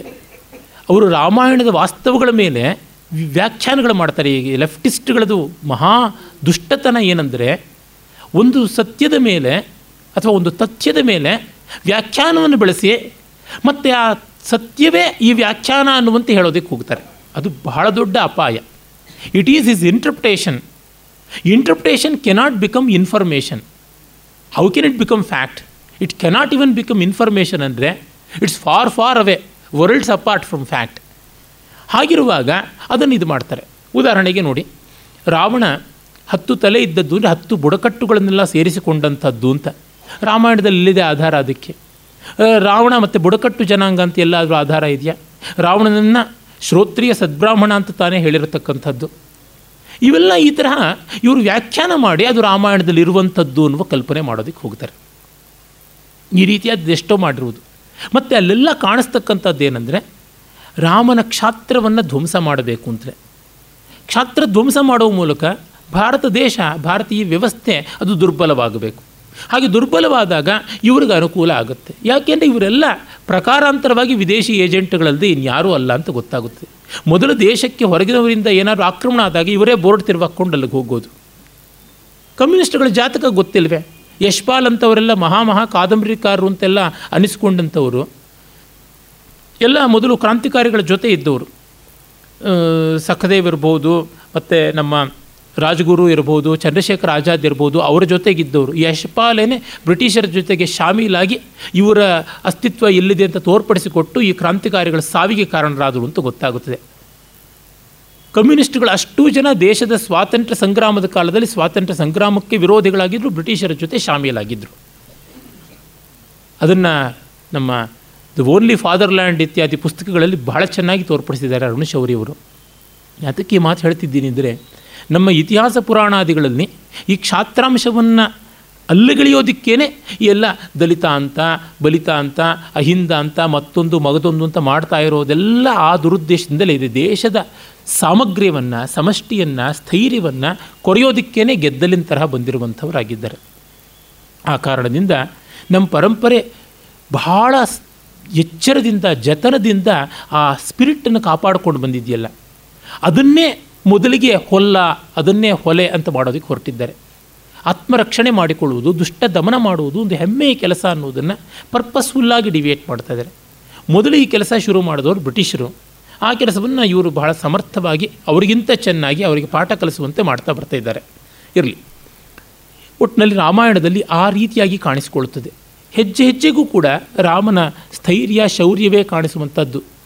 ರಾಮ ಸತ್ಯಪರಾಕ್ರಮ ಅಂತ ಹೇಳುವಂಥದ್ದಾಗಲಿ ರಾಮ ಅಮೋಘ ಕ್ರೋಧಹರ್ಷಣ, ಅವನ ಸಂತೋಷವಾಗಲಿ, ಕೋಪವಾಗಲಿ, ವ್ಯರ್ಥವಾಗಿ ಹೋಗುವುದಲ್ಲ ಅಂತನ್ನುವುದಾಗಲಿ ಆ ಕ್ಷಾತ್ರ ಶೌರ್ಯವನ್ನೇ ತೋರ್ಪಡಿಸುತ್ತದೆ. ಲಕ್ಷ್ಮಣನಲ್ಲಿ, ಹನುಮಂತನಲ್ಲಿ ಅದೇ ಗುಣಗಳನ್ನು ನಾವು ನೋಡ್ತಾ ಬರ್ತೀವಿ. ಮತ್ತು ರಾಮನಿಗೆ ಆ ಒಂದು ದೀಕ್ಷೆಯನ್ನು ಕೊಟ್ಟ ವಿಶ್ವಾಮಿತ್ರ ಕೂಡ ಅದೇ ಬಗೆಯಾದವನು ಅಂತ ಕೂಡ ಗೊತ್ತಾಗುತ್ತದೆ. ಅದಕ್ಕೆಲ್ಲ ಕಲ್ಪನೆಗಳನ್ನು ಮಾಡ್ತಾರೆ. ಇವರೆಲ್ಲರೂ ಕೂಡ ಒಂದು ಮಸಲತ್ತು ಮಾಡಿಕೊಂಡಿದ್ದರು ಮೇಲ್ವರ್ಗದ ಮಸಲತ್ತು ಅಂತ ಹೇಳ, ಹೇಳಿಬಿಟ್ಟು. ಹಾಗಿದ್ದರೆ ಶಬರಿ ಏನಂತೆ, ಗುಹಾ ಏನಂತೆ ನೋಡಿ, ಮಂಜಗೆರೆ ಪ್ರಕಾಶ್ ಅವರು ಮಾಡುವ ಒಂದು ದುರ್ವ್ಯಾಖ್ಯಾನದ ರೀತಿ ಏನೆಂದರೆ, ಶ್ರವಣಕುಮಾರನ ತಂದೆ ತಾಯಿಗಳು, ಅವರು ಬ್ರಾಹ್ಮಣೇತರರು. ಅದು ಗೊತ್ತಾಗುತ್ತದೆ ನಮಗೆ. ವೈಶ್ಯ ಶೂದ್ರರು, ಅವನ ತಾಯಿ ಶೂದ್ರಳು, ತಂದೆ ವೈಶ್ಯ. ಅದು ಕಾಳಿದಾಸ ಕೂಡ ಬರೀತಾನೆ. ಹೀಗಾಗಿ ಶ್ರವಣ ಕರ್ಣ ಅನ್ನುವಂತಹ ಒಂದು ಅನುಲೋಮ ಸಂತಾನ. ಅವರೆಲ್ಲ ಋಷಿಗಳು ಅಂತ ಬರ್ತದೆ ಇದನ್ನು ಅವರು ಒಪ್ಪೋಕ್ಕೆ ತಯಾರಿಲ್ಲ. ರಾಮಾಯಣದಲ್ಲಿ ಹೇಳುವಂಥ ಇವರು ಬ್ರಾಹ್ಮಣೇತರರು ಅನ್ನೋದನ್ನು ಒಪ್ಕೋತಾರೆ. ಆದರೆ ಅವರು ಋಷಿಗಳು ಅನ್ನೋದನ್ನು ಒಪ್ಕೊಳ್ಳೋದಿಲ್ಲ. ತನಗೆ ಬೇಕಾದದ್ದನ್ನು ಸೆಲೆಕ್ಟ್ ಮಾಡ್ತಕ್ಕಂಥದ್ದು. ಬಹಳ ಕನ್ವೀನಿಯೆಂಟ್ ಸೆಲೆಕ್ಷನ್ ಅಲ್ಲಿಯೇ ಗೊತ್ತಾಗೋದಿಲ್ವ? ಬರೀ ಬ್ರಾಹ್ಮಣರು, ಕ್ಷತ್ರಿಯರು ಇತ್ಯಾದಿಗಳಲ್ಲಿ ಎಲ್ಲರಿಗೂ ತಪೋಧಿಕಾರ ಇತ್ತು ಮತ್ತು ತತ್ವಾಧಿಕಾರ ಇತ್ತು, ಜ್ಞಾನಾಧಿಕಾರ ಇತ್ತು ಅಂತ ಅನ್ನುವಂಥದ್ದು. ಮತ್ತು ಅವರು ತೀರ್ಥಯಾತ್ರೆ ಹೋಗ್ತಾ ಇದ್ದರು ಶ್ರವಣಕುಮಾರ ದಶರಥನ ಬಾಣಕ್ಕೆ ಸಿಕ್ಕು ಪ್ರಾಣ ಬಿಟ್ಟ ಇತ್ಯಾದಿ ವಿವರಗಳೆಲ್ಲ ಬರುವುದು ಗೊತ್ತೇ ಇದೆ ತಮಗೆಲ್ಲರಿಗೂ. ಅದಕ್ಕೆ ಇವರು ವ್ಯಾಖ್ಯಾನ ಏನಂದರೆ ಶ್ರವಣಕುಮಾರನ ದಶರಥ ಉದ್ದೇಶಪೂರ್ವಕವಾಗಿ ಸಾಯಿಸಿದ್ದು ದಶರಥನ ವ್ಯವಸ್ಥೆಯ ವಿರುದ್ಧ ಬಂಡಾಯ ಸಿಡಿದೇಳುವಂಥ ಕೆಲಸ ಮಾಡ್ತಾಯಿದ್ರು ಇವರು ಇವರು ದಲಿತರು. ಅವ್ರನ್ನ ದಶರಥ ಕೊಂದದ್ದು. ಮತ್ತು ತೀರ್ಥಯಾತ್ರೆ ಮಾಡಬೇಕಾದ್ರೆ ಸಮುದಾಯದ ನಡುವೆ ಮಾಡ್ತಾರೆ. ಒಂಟೊಂಟಿಯಾಗಿ ಹೇಗೆ ಹೋಗ್ತಾರೆ? ಇವ್ರನ್ನ ಹೆಗಲ ಮೇಲೆ ತಂದೆ ತಾಯಿನ ಕೂಡಿಸ್ಕೊಂಡು ಹೇಗೆ ಹೋಗೋದಕ್ಕೆ ಸಾಧ್ಯ ಅಂತ. ಏನು ತೀರ್ಥಯಾತ್ರೆ ಇವರು ಕಂಡಕ್ಟ್ ಮಾಡಬೇಕಾ? ಬಂಜಗೆರೆ ಪ್ರಕಾಶ್ ಅವರು ತೀರ್ಥಯಾತ್ರೆ ಟೂರು ಒಂಟೊಂಟಿಯಾಗಿ ಹೋಗಬಾರ್ದ? ಗ್ರಾಮೀಕ ರಾತ್ರಶ್ಚರ್ಯತಂತ ಯತಿಗಳು ಒಂಟಿಯಾಗಿ ಹೋಗ್ತಾ ಇದ್ರು ಅಂತ ಬೇಕಾದಷ್ಟು ಉಲ್ಲೇಖಗಳು ಬರ್ತವೆ. ಅವರು ಇತಿಹಾಸ ಓದಿಲ್ವಾ? ಓದಿಲ್ದಿದ್ರೆ ಅಜ್ಞಾನ. ಓದಿದ್ದು ಹೇಳ್ತಾ ಇದ್ದಾರೆ ಅಂದರೆ ಧೂರ್ತತೆ. ಈ ಇಗ್ನೊರೆನ್ಸ್ ಆರ್ ಹಿಪಾಕ್ರಸಿ ಎರಡು ಬಿಟ್ಟು ಮೂರನೇ ದಾರಿಯೇ ಇರೋದಕ್ಕೆ ಸಾಧ್ಯ ಇಲ್ಲ. ಬಹಳ ಸೆಲೆಕ್ಟಿವ್ ಆಗಿ ನೋಡಿಕೊಂಡ್ರೆ ಇವ್ರ ಕೃತಿಯಲ್ಲೂ ಸೆಲೆಕ್ಟಿವ್ ಆಗಿ ನೋಡ್ಕೊಳ್ಬೋದು ಯಾವುದೋ ವಾಕ್ಯ ತೆಗೆದು ಇನ್ಯಾವುದೋ ವ್ಯಾ, ವಾಕ್ಯಕ್ಕೆ ಸೇರಿಸಿಬಿಟ್ರೆ ಭಾಳ ಚೆನ್ನಾಗಿ ಆಗುತ್ತದಲ್ಲ ಡೆವಿಲ್ ಕೋಟಿಂಗ್ ದಿ ಸ್ಕ್ರಿಪ್ಚರ್ ಅನ್ನುವಂಥದ್ದು. ಅಲ್ಲಿ ಶ್ರವಣಕುಮಾರನ ತಂದೆ ತಾಯಿಗಳು ದಶರಥನಿಗೆ ಶಾಪ ಕೊಟ್ಟರು ಅಂತ ಅನ್ನೋದು ನಿಜವಲ್ಲ, ಶಾಪ ಇತ್ಯಾದಿಗಳೆಲ್ಲ ಆಗೋಲ್ಲ. ದಶರಥ ಮತ್ತು ಶಾಪ ಕೊಟ್ಟು ಪುತ್ರಶೋಕದಿಂದ ಅವರು ಪ್ರಮಾದ ಅವರು ಅಗ್ನಿಯಲ್ಲಿ ಪ್ರಾಣತ್ಯಾಗ ಮಾಡಿಕೊಂಡ್ರು ಅಂತಿದ್ದೆ ಅದೆಲ್ಲ ದಶರಥನೇ ಕೊಂದು ಹಾಕಿದ್ದು ಅಂತ. ಇವ್ರಿಗೆ ಯಾವ ವಾಲ್ಮೀಕಿ ಬಂದು ಕಿವಿನಲ್ಲಿ ಹೇಳ್ದ? ಆಧರಿಸೋದು ವಾಲ್ಮೀಕಿ ರಾಮಾಯಣ ಅಂತ. ಮಾಡೋದು ತಮ್ಮ ವಿವರಣೆ ಆದರೆ ಇವರೇ ಒಂದು ರಾಮಾಯಣ ಬರ್ಕೋಬಹುದಲ್ವ? ಇಲ್ಲಿ ನಾವು ನೋಡಬೇಕಾಗುತ್ತದೆ ಅರ್ಧಜರತೀಯ ನ್ಯಾಯ ಮಾಡಬಾರ್ದು. ಅಲ್ಲೊಂದು ಇಟ್ಕೊಂಡು ಇಲ್ಲೊಂದು ವಿವರಣೆ ಮಾಡ್ತೀವಿ ಅಂತಂದರೆ ಹೇಳ್ಬೋದಲ್ವ ಸ್ಟಾಲಿನಿನ ಕಾಲದಲ್ಲಿ ಎಷ್ಟು ಲಕ್ಷ ಜನ ಸತ್ತರು. ಹಾಗಾಗಿ ಮಾರ್ಕ್ಸ್ನ ತತ್ವ ಚೆನ್ನಾಗಿ ಗೊತ್ತಿದ್ದು ಸ್ಟಾಲಿನ್ಗೆ. ಯಾಕೆಂದರೆ ಆ ತತ್ವದ ಮೂಲಕವಾಗಿ ಅವನ ಅಧಿಕಾರಕ್ಕೆ ಬಂದ. ಅವನು ಅಷ್ಟಷ್ಟು ಲಕ್ಷಾಂತರ ಜನನ ಕೊಂದಿದ್ದಾನೆ ಅಂತಂದರೆ ಇವರು ಅದೇ ದೃಷ್ಟಿಯಿಂದ ಇಟ್ಕೊಂಡಿದ್ದಾರೆ. ಇವ್ರಿಗಿನ್ನೂ ಯಾರೂ ಆಯುಧ ಕೊಟ್ಟಿಲ್ಲ, ತೊಗೊಂಡಿಲ್ಲ ಇಲ್ಲದೇ ಇವರು ಕೊಲ್ಲೋದಕ್ಕೇನೆ ಇದ್ದಾರೆ ಅಂತ ನಾವು ವ್ಯಾಖ್ಯಾನ ಮಾಡ್ಬೋದಲ್ಲ. ಇವರು ಯಾವ ಸಾಹಿತ್ಯ ಇಟ್ಕೊಂಡು ಅದೇ ರೀತಿಯಾದ ದುರ್ವ್ಯಾಖ್ಯಾನವನ್ನು ಮಾಡ್ಬೋದು. ದುರ್ವ್ಯಾಖ್ಯಾನವನ್ನು ಸದ್ವ್ಯಾಖ್ಯಾನ ಮಾಡೋದಕ್ಕೆ ಸಾಧ್ಯ ಇದೆಯಲ್ವ? ಈ ರೀತಿ ಕ್ಷಾತ್ರವನ್ನು ನಾಶ ಮಾಡಬೇಕು ಅಂತಲೇ ತೊಟ್ಟಂಥದ್ದು ಇವರು. ಆದರೆ ಅದಕ್ಕೆ ಮತ್ತೆ ಹಿಡ್ಕೊಂಡಿರುವಂಥದ್ದು ದುಕ್ಷತ್ರಿಯತ್ವನೇ. ನಕ್ಸಲಿಸಮ್ ಎಲ್ಲ ಇನ್ಯಾವುದಾಗಿದೆ. ಇರಲಿ. ಇನ್ನು ಮಹಾಭಾರತಕ್ಕೆ ಬಂದರೆ ಮಹಾಭಾರತದ ಹೆಸರೇ ಜಯ ಅಂತ. ಆ ಜಯ ಅನ್ನೋದ್ರೊಳಗೇನೆ ಕ್ಷಾತ್ರ ಪೌರುಷವನ್ನು ವೇದವ್ಯಾಸರು ಹೇಳೋದಕ್ಕೆ ಹೊರಟಿದ್ದಾರೆ. ಮತ್ತು ಅಲ್ಲಿ ಮಹಾಭಾರತದ ಎರಡು ಧರ್ಮ ಮತ್ತು ಅಧರ್ಮ ದ್ರುಮಗಳು ದುರ್ಯೋಧನೋ ಮನ್ಮಯ ಮನ್ಯುಮಯೋ ಮಹಾದ್ರುಮಃ ಅಂತ ಹೇಳಿಬಿಟ್ಟಿದನುವೆ. ಧರ್ಮರಾಜನನ್ನು ಯುಧಿಷ್ಠಿರೋ ಧರ್ಮಮಯೋ ಮಹಾದ್ರುಮಃ ಅಂತ ಹೇಳುವ ಮೂಲಕವಾಗಿ ಕ್ಷತ್ರಿಯ ಧರ್ಮದಲ್ಲಿ ನೆಲೆಯಾಗಬೇಕು ಅಂತ ತೋರ್ಪಡಿಸ್ತಾ ಒಂದು ಮರದಂತೆ ಬಾಳಬೇಕು. ವಿಫಲಾಶ್ರಯವನೀವ ಸುಫಲ ಸುಮಭರಿತ ಪಾದಪದಂತೆ ನೈಜಮಾದ ಒಳ್ಪಿನಿಂ ಅನ್ನುವುದು ಅಲ್ಲಿ ಕಾಣಿಸುವಂಥದ್ದು. ಮತ್ತು ಅದರ ಉಪಕ್ರಮ ಉಪಸಂಹಾರಾದಿ ಮೀಮಾಂಸಾಕ್ರಮದ ಷಡ್ಲಿಂಗಗಳಿಂದಲೂ ಕೂಡ ಗೊತ್ತಾಗುತ್ತದೆ ಕ್ಷಾತ್ರ ಪ್ರಬೋಧನೆಗೆ ಬಂದದ್ದು ಅಂತ. ಮೊದಲಿಗೆ ನೋಡಿ. ಅಲ್ಲಿ ಆರಂಭವಾಗುವುದೇ ಜನಮೇಜಯನ ಸರ್ಪಯಾಗದ ಮೂಲಕವಾಗಿ. ಅಲ್ಲಿ ಸರ್ಪಯಾಗದಲ್ಲಿ ಆ ದುಷ್ಟ ದಮನ ಮಾಡುವಂಥ ಕೆಲಸ ನಡೆದದ್ದು. ಆದರೆ ಅದು ಮಿತಿಮೀರಿ ನಡೆಯಿತು ಅಂತ ನಿಯಂತ್ರಣ ಹಾಕುವುದಕ್ಕೆ ಆಸ್ತಿಕ ಬಂದದ್ದು. ಆ ರೀತಿಯಲ್ಲಿ ಕ್ಷತ್ರಿಯನ ಧರ್ಮ ಹೇಗಿರಬೇಕು ಅನ್ನೋದರಿಂದ ಆರಂಭವಾಗಿ ಮತ್ತು ಮಹಾಭಾರತದ ಮುಖ್ಯ ಕಥಾನಕಕ್ಕೆ ಬಂದಾಗ ಹೆಜ್ಜೆ ಹೆಜ್ಜೆಗೂ ಕ್ಷಾತ್ರ ಹ್ರಾಸಗೊಂಡಾಗ ಬರುವಂಥ ವಿಪತ್ತುಗಳು ಏನು ಅಂತ? ಅದು ಭೀಷ್ಮನ ಪ್ರತಿಜ್ಞೆಯಲ್ಲಿರ್ಬೋದು ಶಂತವನ ಬೈಕೆಯಲ್ಲಿರ್ಬೋದು ಪಾಂಡವ ಜನನ ಇರ್ಬೋದು. ಆಮೇಲೆ ನಾವು ನೋಡುವಂಥ ಜರಾಸಂಧ ವಧೆ ಮತ್ತು ಉತ್ತರ ಗೋಗ್ರಹಣ, ಕುರುಕ್ಷೇತ್ರ ಯುದ್ಧ, ಅಲ್ಲಿ ಕಾಣಿಸಿಕೊಳ್ಳುವ ಭಗವದ್ಗೀತೆ, ಅಲ್ಲಿಯೂ ಕೂಡ ಕೃಷ್ಣ ಕ್ಷಾತ್ರವನ್ನೇ ಉಜ್ಜೀವಿಸ್ತಾನೆ, ಕ್ಷಾತ್ರವನ್ನೇ ನಿಬೋಧನ ಮಾಡ್ತಾನೆ. ನೋಡಿ, ಮೊದಲಿಗೆ ಕೃಷ್ಣನ ಬಾಯಲ್ಲಿ ಬರುವ ಮಾತೆ, ಕುತಸ್ತ್ವಾ ಕಷ್ಮಲವಿದಂ ವಿಷಮೇ ಸಮುಪಸ್ಥಿತಂ ಅನಾರ್ಯಜುಷ್ಟಂ ಅಸ್ವರ್ಗ್ಯಂ ಅಕೀರ್ತಿಕರಮರ್ಜುನ ಕ್ಲೈಬ್ಯಂ ಆಸ್ಮ ಗಮಃ ಪಾರ್ಥ ನೈತತ್ವ ಉಪಪದ್ಯತೆ ಕ್ಷುದ್ರಂ ಹೃದಯ ದೌರ್ಬಲ್ಯಂ ತ್ಯಕ್ತೋತ್ತಿಷ್ಠ ಪರಂತಪ ಅನ್ನುವ ಎರಡು ಶ್ಲೋಕಗಳಲ್ಲಿ ಮತ್ತು ಜಹಿಶತ್ರುನ್ ಧಾರ್ಮಿಕಾನ್ ಅನ್ನುವ ಮಾತಿನಲ್ಲಿ ಮತ್ತು ನಿನ್ನ ಶತ್ರುಗಳನ್ನು ಅಧಾರ್ಮಿಕರನ್ನು ಕೊಲ್ಲು ಅಂತ ಹೇಳ್ತಲೇ ಕಡೆಗೆ, ನೀನು ಧನುರ್ಧಾರಿ ಆಗಬೇಕು ಅಂತ ಹೇಳ್ತಾ ಕ್ಷಾತ್ರವನ್ನು ಪ್ರಬೋಧನೆ ಮಾಡ್ತಾ ಇರೋದನ್ನು ಅರ್ಜುನ ಒಪ್ಪಿಕೊಂಡು ಸ್ಥಿತೋಸ್ಮಿ ಗತಸಂದೇಹ ಕರಿಷ್ಯೆ ವಚರಂತವ ಅಂತ ಮುಗಿಯುತ್ತದೆ. ಮತ್ತು ಎತ್ರ ಯೋಗೇಶ್ವರ ಕೃಷ್ಣೋ, ಎತ್ರ ಪಾರ್ಥೋ ಧನುರ್ಧರ ಅನ್ನುವಲ್ಲಿ ಬಿಲ್ಲಿಡದ ಕ್ಷತ್ರಿಯ ಅರ್ಜುನ ಅನ್ನುವುದು ಗೊತ್ತಾಗುತ್ತದೆ. ಹೀಗೆ ಇಡೀ ಮಹಾಭಾರತದ ಕೇಂದ್ರವಾದ ಗೀತೆಯಿಂದ ಮೊದಲುಗೊಂಡು ಎಲ್ಲ ವಿವರಗಳಲ್ಲಿಯೂ ನಾವು ಅದನ್ನೇ ಕಾಣ್ತೀವಿ. ಅಂಥ ಧರ್ಮರಾಜ ಕೂಡ ಯುದ್ಧಕ್ಕೆ ಬಂದ ಮೇಲೆ ಅವನು ಹಿಂಜರಿಕೆಯ ಮನಸ್ಸಿನವನು ಆಗೋಲ್ಲ. ಧರ್ಮರಾಜನಿಗೆ ಭಗವದ್ಗೀತೋಪದೇಶ ಬೇಕಾಗಲಿಲ್ಲ, ಭೀಮನಿಗೆ ಬೇಕಾಗಲಿಲ್ಲ, ನಕಲ ಸಹದೇವರಿಗೆ ಬೇಕಾಗಲಿಲ್ಲ, ಅರ್ಜುನಗೊಬ್ಬನಿಗೆ ಬೇಕಾಯಿತು ಅಂತಂದರೆ ಅವರ ಕನ್ವಿಕ್ಷನ್ ಎಷ್ಟು ಗಟ್ಟಿಯಾಗಿತ್ತು ಅಂತ ಗೊತ್ತ, ಗೊತ್ತಾಗುತ್ತದೆ. ಮತ್ತು ಮಹಾಭಾರತದ ಉತ್ತರಾರ್ಧದಲ್ಲಿ ನೋಡಿದ್ರೆ ವಾನಪ್ರಸ್ಥಾದಿಗಳಲ್ಲಿ ಕೂಡ ಧೃತರಾಷ್ಟ್ರ ಧರ್ಮರಾಜನಿಗೆ ಮಾಡಿದ ಉಪದೇಶವಾಗಲಿ, ಕಟ್ಟಕಡೆಯಲ್ಲಿ ಭಾರತ ಸಾವಿತ್ರಿ ಅಂತ ಯಾವುದಿದೆ, ಅಲ್ಲಿಯೂ ಕೂಡ ನಮಗೆ ಗೊತ್ತಾಗುವುದು ಕ್ಷಾತ್ರಾನುಪ್ರಾಣಿತವಾದ ಧರ್ಮ, ಅದರ ಬೆಲೆ ಏನು ಅಂತ. ಇನ್ನು ಧರ್ಮಶಾಸ್ತ್ರಗಳಲ್ಲಿ ಕೂಡ ಬಹಳ ವ್ಯಾಪಕವಾಗಿದೆ ಅನ್ನೋದನ್ನು ಹೇಳಿದೆ. ಇತಿಹಾಸಗಳಲ್ಲಿ ಇದೆ ಅಂತ ಹೇಳಿದೆ. ಮಹಾಕಾವ್ಯಗಳಲ್ಲಿ ನೋಡಿದ್ರು ನಮಗದೇ ಕಾಣಿಸುತ್ತದೆ. ಮಹಾಕಾವ್ಯಗಳಲ್ಲೆಲ್ಲ ಮುಡಿಮಾಣಿಕ್ಯ ಅಂತ ಹೇಳುವಂಥದ್ದು ಕಾಳಿದಾಸನ ರಘುವಂಶ. ರಘುವಂಶದಲ್ಲಿ ಪುನಃ ಪುನಃ ಅವನು ಕ್ಷಾತ್ರ ಪ್ರವೃತ್ತಿಯನ್ನು ಎಷ್ಟು ಉಜ್ವಲವಾಗಿರಬೇಕು ಅನ್ನೋದನ್ನು ಪ್ರೇರಿಸ್ತಾನೆ ಅನ್ನೋದಕ್ಕೆ ಅನ್ವಯ ವ್ಯತಿರೇಕ ಹೇಗಿರಬೇಕು ಅನ್ನೋದಕ್ಕೆ ರಘುವನ್ನು ಹೇಳ್ತಾನೆ. ಚತುರ್ದಿಕ್ಕುಗಳಲ್ಲಿಯೂ ದಿಗ್ವಿಜಯ ಮಾಡಿ ತನ್ನ ಒಂದು ಯಶೋ ದುಂದುಭಿಯನ್ನು ಬೆಳಗಿಸಿದ್ದಲ್ಲದೆ ರಾಜ ಪ್ರಕೃತಿ ರಂಜನಾಥ್ ಅನ್ನುವ ಮಾತನ್ನು ಹೇಳ್ತಾ ಇದ್ದಾನೆ. ಅವನಪ್ಪ ತನ್ನ ಪ್ರಾಣವನ್ನು ಕೂಡ ಒಂದು ಗೋವಿಗಾಗಿ ಕಾಪಾಡಬೇಕು ಅಂತ ಬಲಿ ಕೊಡೋದಕ್ಕೆ ಹೊರಟಾಗ ಕ್ಷತಾತ್ ಕಿಲ ತ್ರಾಯತ ಇತ್ಯುದಗ್ರಹ ಕ್ಷತ್ರಿಯ ಶಬ್ದ ಅನ್ನುವ ಮಾತು ನಿರ್ವಚನವನ್ನು ಕೂಡ ಅಲ್ಲಿ ತಂದು ತೋರಿಸ್ತಾನೆ. ಒಂದು ಕಡೆ ಕ್ಷತ್ರಿಯ ಶಬ್ದದ ನಿರ್ವಚನ, ಇನ್ನೊಂದು ಕಡೆ ರಾಜ ಶಬ್ದದ ನಿರ್ವಚನ ಎರಡನ್ನೂ ಮಾಡಿ ಕವಿ ತೋರ್ಪಡಿಸಿದ್ದಾನೆ. ನಮ್ಮ ಪರಂಪರೆಯಲ್ಲಿ ರಘುವಂಶವನ್ನು ಅದಕ್ಕೆ ವಿಶೇಷವಾಗಿ ಕೊಂಡಾಡಿರುವಂಥದ್ದಾಗಿದೆ. ಇನ್ನು ಅವನ ಮತ್ತೊಂದು ಕಾವ್ಯವಾದ ಕುಮಾರ ಸಂಭವದಲ್ಲಿ ಕೂಡ ಅದೇ ನಾವು ನೋಡ್ತೀವಿ. ಕ್ಷಾತ್ರ ತೇಜಸ್ಸಿನ ಸಾಕಾರವಾಗಿರುವವನು ಮಹಾದೇವ. ಅವನು ಕಾಮವನ್ನು ಯಾವ ರೀತಿಯಾಗಿ ನಿಯಂತ್ರಣ ಮಾಡ್ತಾನೆ ಅನ್ನೋದರ ಮೂಲಕವಾಗಿ ರಾಜ ಹೇಗೆ ರಾಜ ಋಷಿ ಆಗಬೇಕು ಅನ್ನುವ ತತ್ವ ಕಾಣಿಸುತ್ತದೆ. ಅಗ್ನಿ ಮಿತ್ರ ಅಗ್ನಿವರ್ಣನಲ್ಲಿ ಯಾವ ಥರ ರಾಜ ಇದ್ದರೆ ಹಾಳಾಗ್ತಾನೆ ಅನ್ನುವ ಮಾತು ಕೂಡ ಬರ್ತದೆ. ವೇದಗಳಲ್ಲಿ ಕೂಡ ಆ ಮಾತು ಬರ್ತದೆ. ಅಯೋಗ್ಯನಾದ ರಾಜನನ್ನು ಪ್ರಜೆಗಳು ಕಿತ್ತು ಹಾಕ್ತಾರೆ ಎನ್ನುವ ಮಾತು. ಆ ಮಟ್ಟದ ಸ್ವಾತಂತ್ರ್ಯ ಇತ್ತು, ಕ್ಷತ್ರಿಯ ಹೇಗೆ ನಿಯಂತ್ರಿತನಾಗಬೇಕು ಅನ್ನೋದು ಕೂಡ ಗೊತ್ತಾಗ್ತಾ ಇತ್ತು. ಮುಂದೆ ನಮ್ಮ ಇತಿಹಾಸದ ವಿವರಗಳನ್ನು ನಾವು ನೋಡೋಣ. ಅದಕ್ಕಾಗಿ ನಾಳೆ ನಾಡದ್ದನ್ನು ಇಟ್ಕೊಂಡಿದ್ದೀನಿ. ಈಗ ರಾಜವಂಶದನ್ನು ಹೇಳಿದಂತೆ ಋಷಿವಂಶದಲ್ಲಿ ನೋಡೋಣ. ಋಷಿವಂಶದಲ್ಲಿ ಮೊದಲಿಗೆ ಹೇಳಿದಂತೆ ಎದ್ದು ಕಾಣುವಂಥದ್ದು ಭೃಗುವಂಶ, ಭಾರ್ಗವರು. ಅವರು ಹಲವು ಬಾರಿ ನಾನು ಈ ವೇದಿಕೆಯಲ್ಲಿ ಹೇಳಿದಂತೆ ಭಾರತದ ಐಹಿಕ ಅಭಿವೃದ್ಧಿಯ ನೇತಾರರಾಗಿದ್ದವರು. ಅಮುಷ್ಮಿಕಕ್ಕೂ ಕೈ ಚಾಚಿದಂಥವರಾಗಿದ್ದರು.